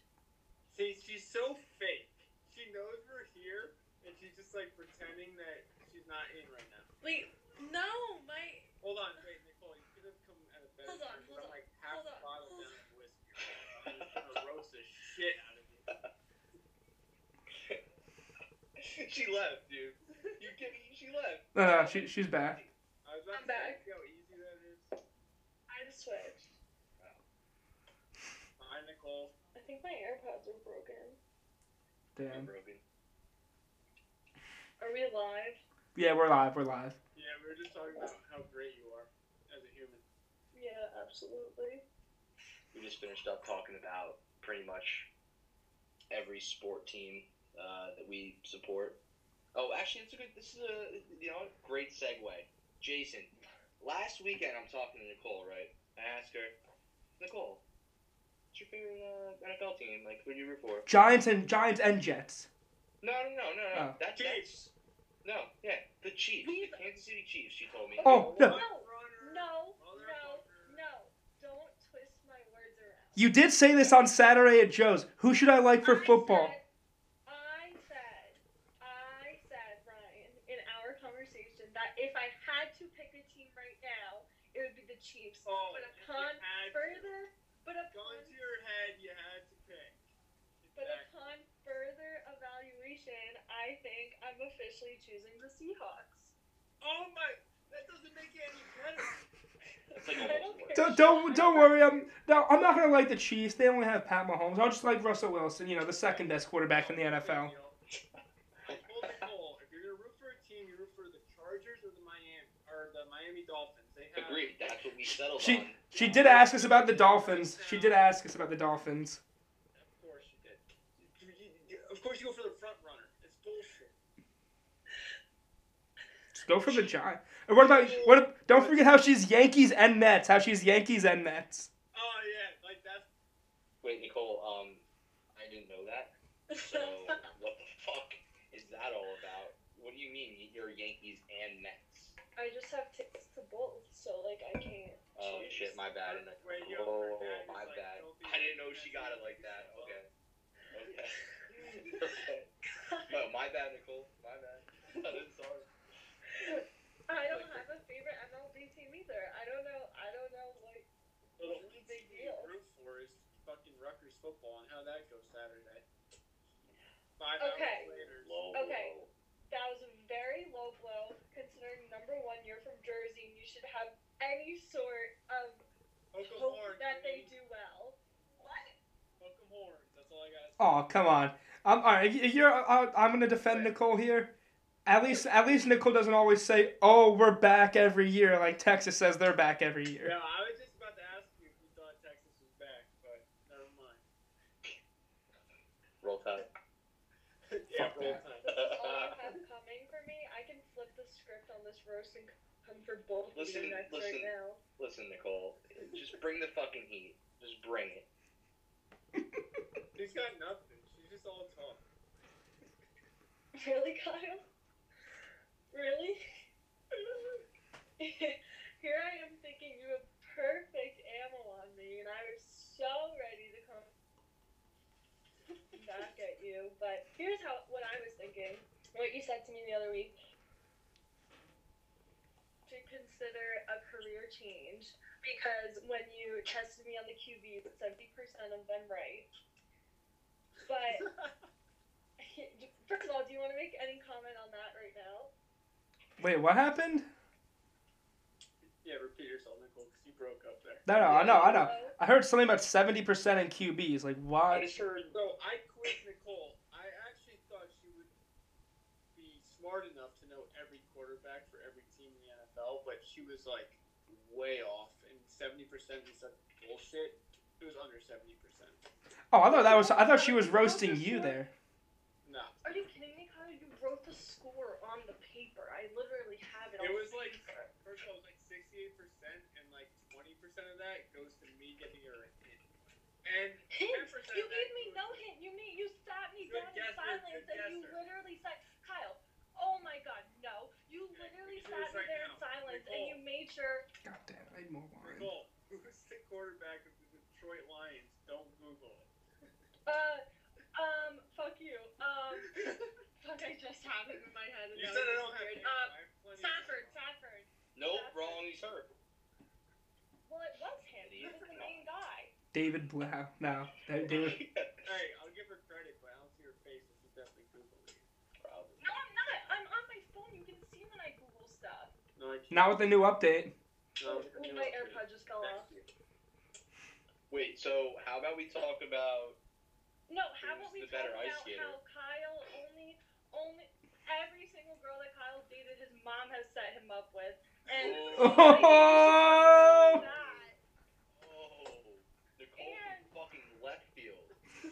So yeah, I would love to settle that debate first, and I would also love to talk about the fact that Ryan, you still believe that confiscating traffic cones in the night out of town is a personality trait, so I want to talk about that too. God, do you want to start, or do you want me to start? First of all, this is bullshit, because my mom I think you should stay silent on this matter, just like your girlfriend's in the bedroom. Oh! Okay. Stay silent, because you know they have so much ammo on her right now, but... Oh, Kyle, like the fact that you voluntarily dressed up like a girl growing up?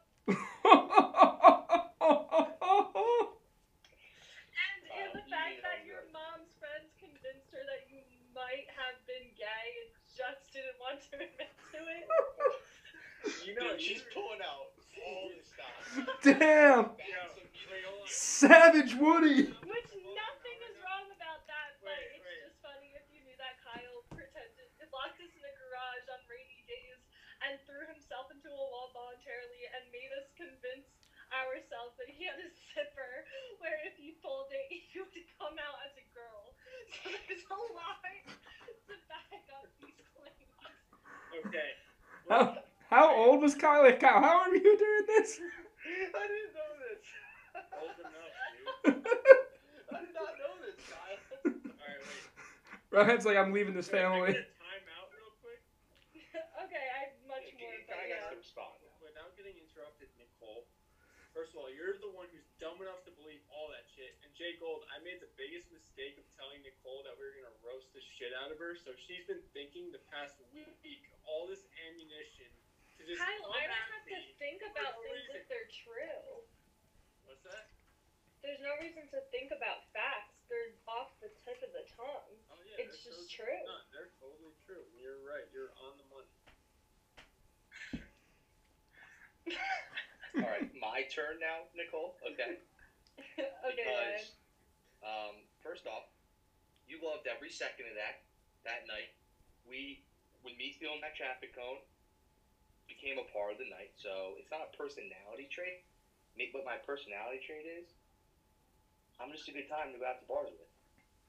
I won't offend. I mean, who doesn't like stealing shit when they're drunk? Right? Who doesn't steal shit when they're drunk? I'll tell you who doesn't. Nicole Woodstock. I'm sorry, Nicole. Last time we went out, I do believe you left early because you threw the fuck up? True or false? Wow! Ooh! Okay, I will say, last year, well, 2020, I had a really bad run of starting the night pre-gaming with bourbon and then just making it to the main event for like 5 minutes and tapping out. Literally called my mom to pick me up from the bar. But, yeah, no, I really can't make a comment on that other than, yeah, you're right, I will get to that. How about Nicole throwing a house party and she wasn't there for a second because she blacked out drunk? Ooh. And not inviting me and your other friends? Wow. Wait, can I just get like a quick haymaker back at Nicole? Yeah. So she said like I used to pretend that I used to have a zipper behind my head because I was pretending I was a girl. She used to walk around the fucking neighborhood naked thinking she was a dude. She was a tomboy until she was like fucking 20 years old. So I don't want to fucking hear it, Nicole. Nicole. She used to fucking pick up salamanders for fun until she was like 18. Shirtless. Shirtless. Wait. I'd wake up early in the morning, 9 a.m. I'd look out my window, get like a nice, see what the sun's doing for the day. Oh, there it is. Nicole fucking tits out for the boys. I'm thinking she's a dude. Hey, man, be the nipple. First of all, I was 7 or younger, so the fact that you saw that image in your head should be considered a form of pedophilia. I said 20 and 18, that's all legal limit, so fuck you. Kyle, when have you ever seen me in the past 5 years outside in my yard shirtless picking up salamanders? 20 and 18, I just said. At the age of 20 and at the age of 18? Yeah, prove it. Honestly, Nicole, like, we could see you doing that, though. Yeah. Wait, no, absolutely not. That was defamation of character, because I just simply wasn't true. I will admit to taking pictures with my shirt off when I was, 7 and 8 years old, when I just hated girls and thought that guys were superior. Well, we are. Now, that script changed very quickly, too. Wow, I didn't know you were a misogynist. Jesus Christ. That's also not true. And, Jay Gold, if anything, me thinking I was one of the boys, which I still am. Let's not... Oh, no, you are one of the boys. But me having that personality when I was younger allows me to be having a personality now, even though I'm really hot, and a lot of hot people don't have a personality. Yeah. So, growing up ugly and a boy... made me have a funny personality and made me fit in with the boys, and now I get to talk with the boys and, flirt with the boys. It's a win-win situation. I do have a serious question about these salamanders, though. Yeah. What was longer, your fingers or the salamander's tail? Yo, I know her all the time. She got dick toes and dick fingers. They're longer than us. Oh, we roast Woody for our fingers all the time. I think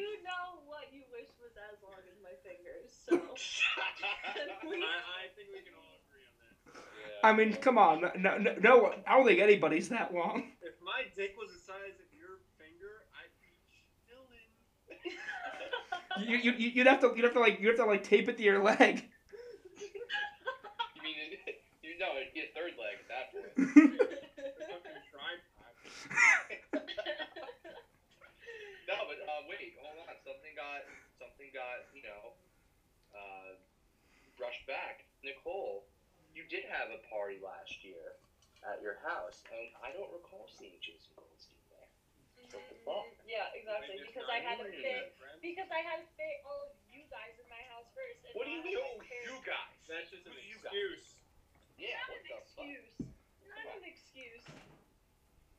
Damn. Trust me, if I could have had Jay Gold and all of them over, I would have probably not died because you kept on feeding me drinks and something else, and that's what led to my demise. Well, I think you're gonna have to elaborate on something else.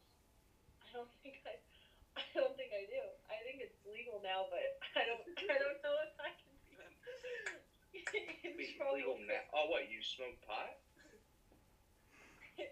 Nicole, you have a job in your It's not illegal to say you smoke pot, Thanks, Ryan. Thank you so much. Thanks for having me back. I mean, yeah. Anyways, pointed, you guys did not have my best interest out for me, and that's how I... Let me change this all up. They were just trying to make sure you got lit.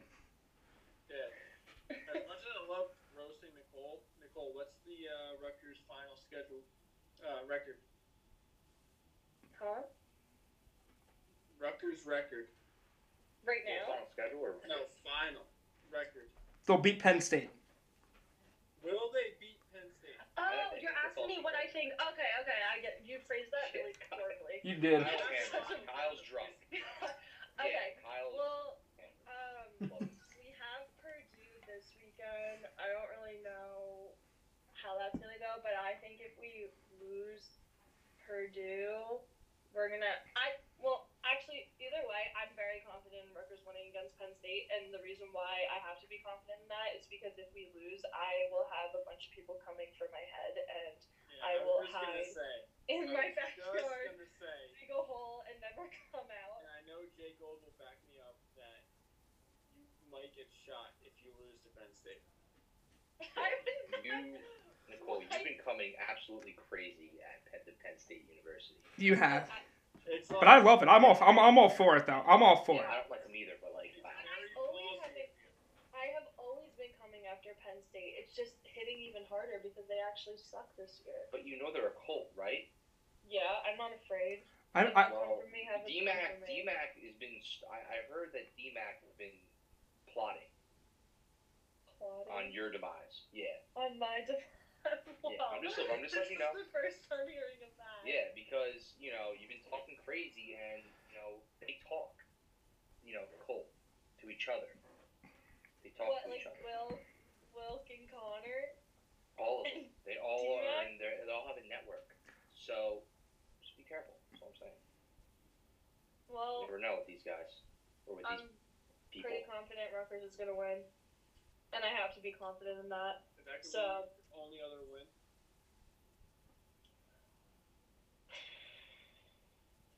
I hope we win against Purdue, and I don't know. Maybe we have a shot. And maybe Purdue's good this year.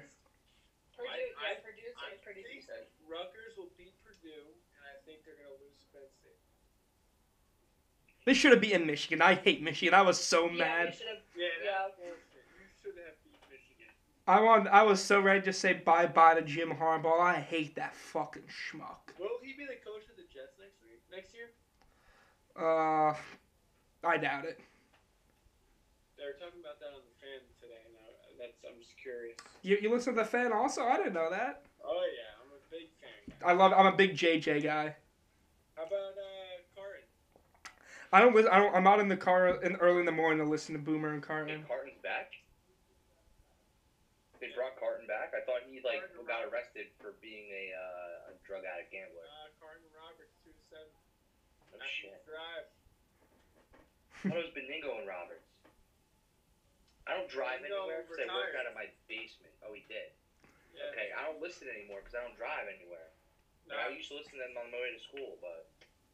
I say we talk about the Penn State article that just came out last week. That's pretty juicy. Oh, is that more kids? Elaborate. About how Franklin tried to, this was last year, he tried to get one of his players to cover or not go to the police about the sexual assault charges because he was one of their starters. Damn, crazy. They're a cult. They are a cult. Typical cult. Mm-hmm. And that's why we're here to come after them.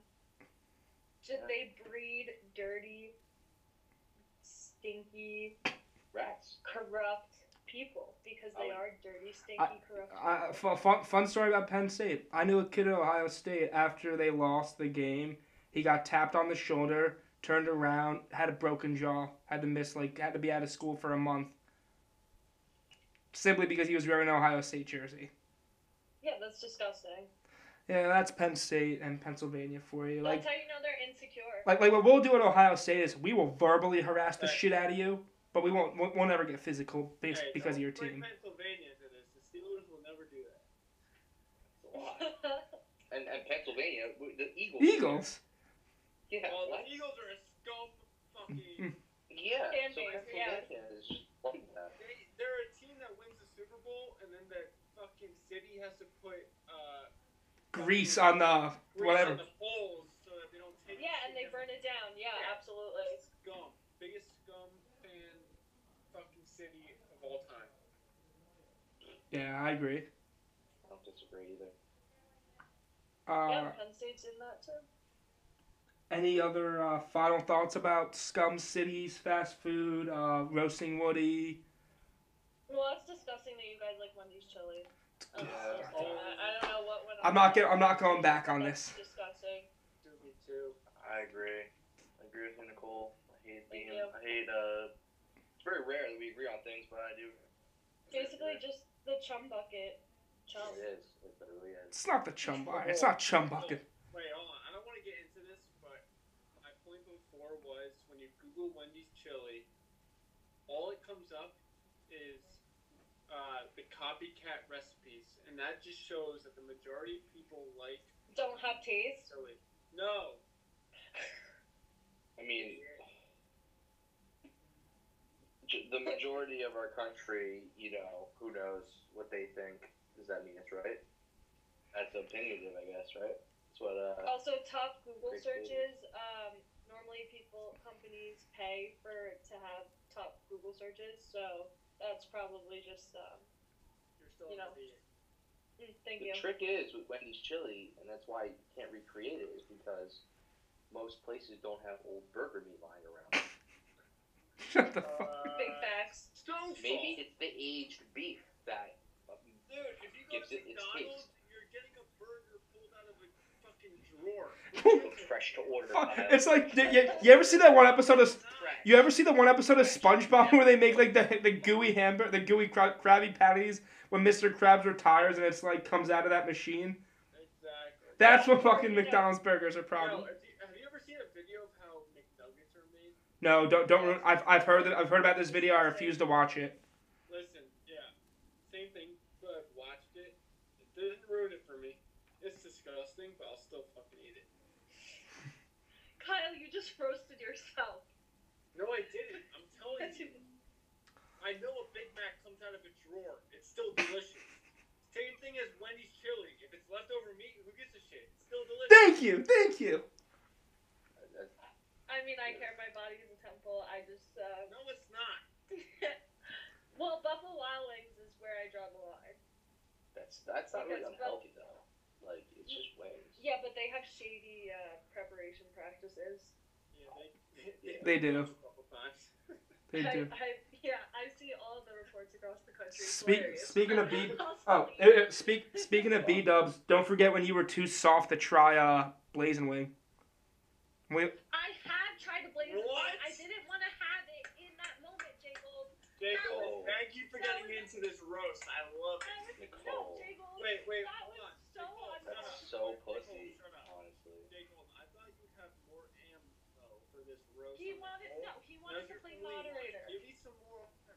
I need more. Yeah, honestly, Jason, I feel like you definitely see or talking to her. No, I also want to be the moderator. If there was a chance for me to hop in, I will. A lot of the time, I actually do agree with a lot of Woody's opinions. Thank you.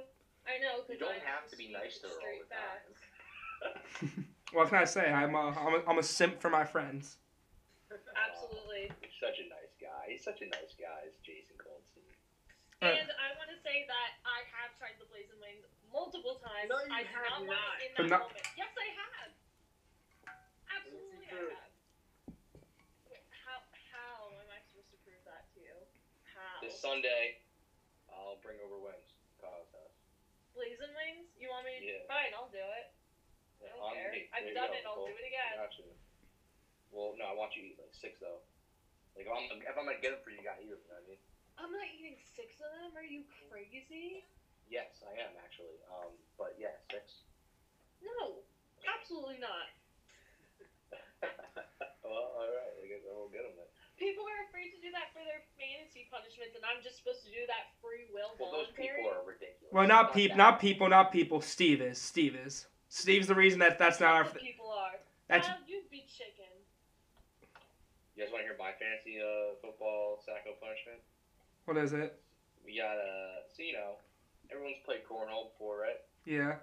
Right, so this year, during my league draft, we pick our draft order. We also decide to pick the punishment. And we're playing cornhole as we're deciding what to do. And we all came to the conclusion that the loser is going to have to sit under the cornhole board and basically have the hole be directly over their sacks. This is Timmy's league, right? This is indeed Timmy's league. Ooh. Yeah, Timmy told me. That's then everyone gets to kind of take their shots at the Sacco sack. Our friend Joe. I might be Sacco. Yeah, Joe's punishment is good. Listen to what Woody. Joe's is so funny. Joe just told us. Torrey? Yeah. Joe Torrey. He just told us that his friend. Yeah, me too. We all love him.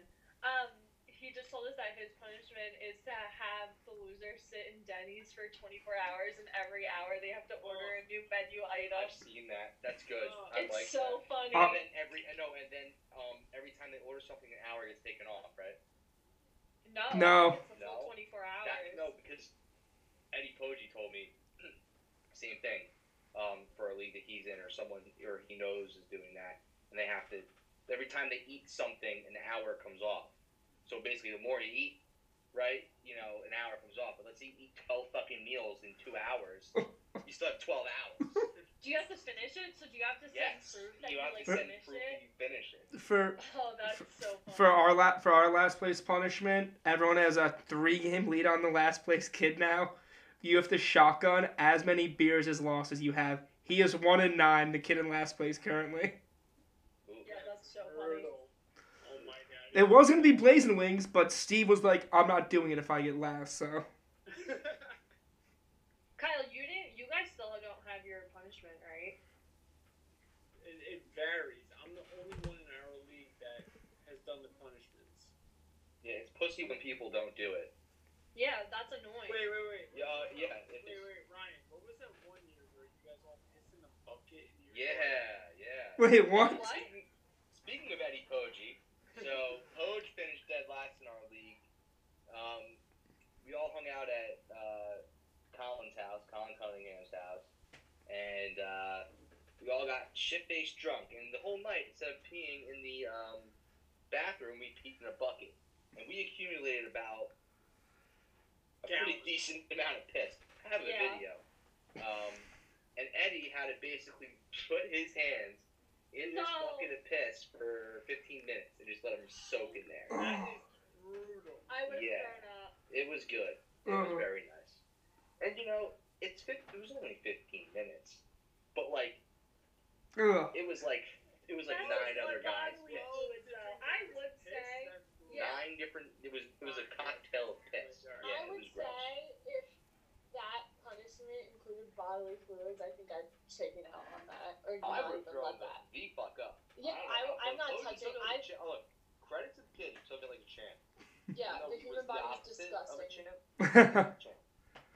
So, props to him. Anyways, guys, I hate to end this because honestly, I could literally do this for another hour, but this is already my longest running episode. I still have college football to talk about, but. You guys are coming back on again. This was awesome. I would love to. This was absolutely awesome. Just to talk and bullshit around or whatever. Absolutely, man. Thanks for having us on. Thank you guys so much for coming on. And yeah, we'll do this again soon. Keep roasting Woody and Kyle. I want to come over for a football Sunday because your guys' setup is gas. Please. All right. We'll do. See you, boys, and Nicole. Actually, Nicole's one of the boys, so see you, boys. Peace. Bye. Awesome interview right there with the Mobus cousins and Nicole. A little break from the traditional interview, but we're going to go back to tradition, and tradition includes talking college football. We're just going to stick exclusively to the Big Ten this week. I'll mention one thing, ACC, FSU, Clemson got canceled. I remember I talked about that game on the show, but hey, it is what it is. I remember saying I wanted to pick Northwestern, but I didn't, and I ended up putting $5 on them, and they won, so good for Northwestern. They're legit this year. Their defense is phenomenal. They have Peyton Ramsey, and there's been an unbelievable quarterback for them. Good for them. They're probably going to make the Big Ten championship game. Penn State, They're still trash. I mean, they didn't even sniff victory against Iowa. They are garbage. Michigan's also not good. They almost lost to Rutgers. They should have lost to Rutgers. Really good game, though. Triple OT game. And, oh, man, I would have loved to see them lose. I think if Rutgers won that game, I think people would have been saying bye-bye to Jimmy. And I had Rutgers plus 12, so got to be happy about that. Now let's talk about Ohio State. The game created a cause for concern. Fields had his worst game as a Buckeye, by far, throwing 3 interceptions, as many as he threw off last season. The pass defense was bad, and I've been a little worried about the pass D all year. I've said that about the Buckeyes and their pass defense, and it got exposed today by Ty Frogel and Michael Penix Jr., or not today, Saturday. And the offensive line was bad. I mean, I'm definitely worried about this O-line. We have three returning All-Americans on this offensive line. Yet, Justin Fields has been sacked 12 times through 4 games, 5 times this past week. It was really, really nerve-wracking to watch that. The turnovers weren't good. I guess the turnovers weren't good. I mean, we didn't fumble the ball, but, oh, man, Fields looked porous. And this was after 2 weeks of preparation, too. The one positive about not playing that Maryland game was that it gave us 2 weeks to prepare for Indiana, who was going to be our toughest opponent of the year. And we did not look that prepared, just very sloppy. And honestly, first drive, easy. We scored within 2 plays. I saw Garrett Wilson wide open the minute the ball was snapped on that first touchdown. Everyone's like, oh, Ohio State, easy victory. We're going to cruise to a win. And we even up 3 touchdowns, it just did not feel good. It was very sloppy, and we can't do this. If we want to win the national title, we can't do this against an Alabama or a Clemson. Absolutely not. Those 2 teams have amazing defensive lines, and they will absolutely body Justin Fields around if the line plays the way they did today, and will force a ton of turnovers if Fields makes those same mistakes. Even today, Wade, he had a pick 6. You know, that was our second interception of the year. It's hard to believe that. So there's definitely cause for concern. But look, I'm going to have some positive takeaways. Everyone has bad games. Bama has those games where they almost slip up and get upset. Clemson almost lost to Boston College at home. And the run defense was great. I was more concerned about the run defense than the pass defense, especially after what happened in week 1. But no, we held Indiana to negative yards rushing. And the defense also, I know I said that, yeah, they only had 1 interception prior to the Sean Wade pick 6, but they forced 3 fumbles, and there was a couple of calls that were not called fumbles on the field that should have been. So the defense at least forced turnovers, albeit they gave a lot of big plays. Another concern I had was running the ball, but Master Teague was fantastic, running for 168 yards. Trey Sermon ran for 60 yards on just 8 carries, so the running game was fantastic. Garrett Wilson and Chris Olave continue to be the best wide receiver duo in the country right now. Like I said, the only receiving duo that had an argument was Devonta Smith and Jalen Waddle, and now Jalen Waddle's out for the year for Bama, so it's Olave and Garrett Wilson right now. Plus, we played our worst game of the season. And we still won. The worst game we've played in the last 2 years and still won. So that's a little positivity to take out of that. And again, that first drive shows the way this can be. But I don't know if there's enough time to be able to fix this defense. I think whoever Ohio State plays, they'll be in a shootout with because of Justin Fields and the talented wide receiver. But they're gonna have to limit those offensive mistakes if they want to win the national title. Look, we have to try to work on this because, honestly, we play the way we did today on Saturday against Northwestern in what should be the Big Ten title game, then we will probably lose to Northwestern, to be honest.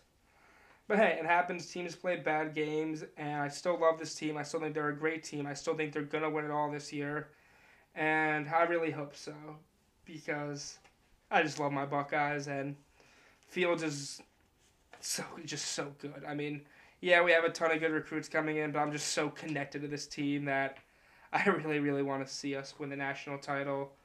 Again, this game was definitely a cause for concern. Has me really, really worried just because of how dominant we were last season. And this reminds me a little bit more so of the team from 2018 that was good but had that suspect defense. Anyways, that's it. If you're still listening, thank you for listening to this extra long episode. Awesome episode of The Bird's Eye View. Remember, if you want to stay updated, follow me on Instagram, The Bird's Eye View Podcast. Follow me on Twitter to get all my live reactions, at JBirdsEyeView. If you want to read my blog, go to goldstein514-wixsite.com/thebirdseyeview. Thank you, everybody, and have a great rest of your day.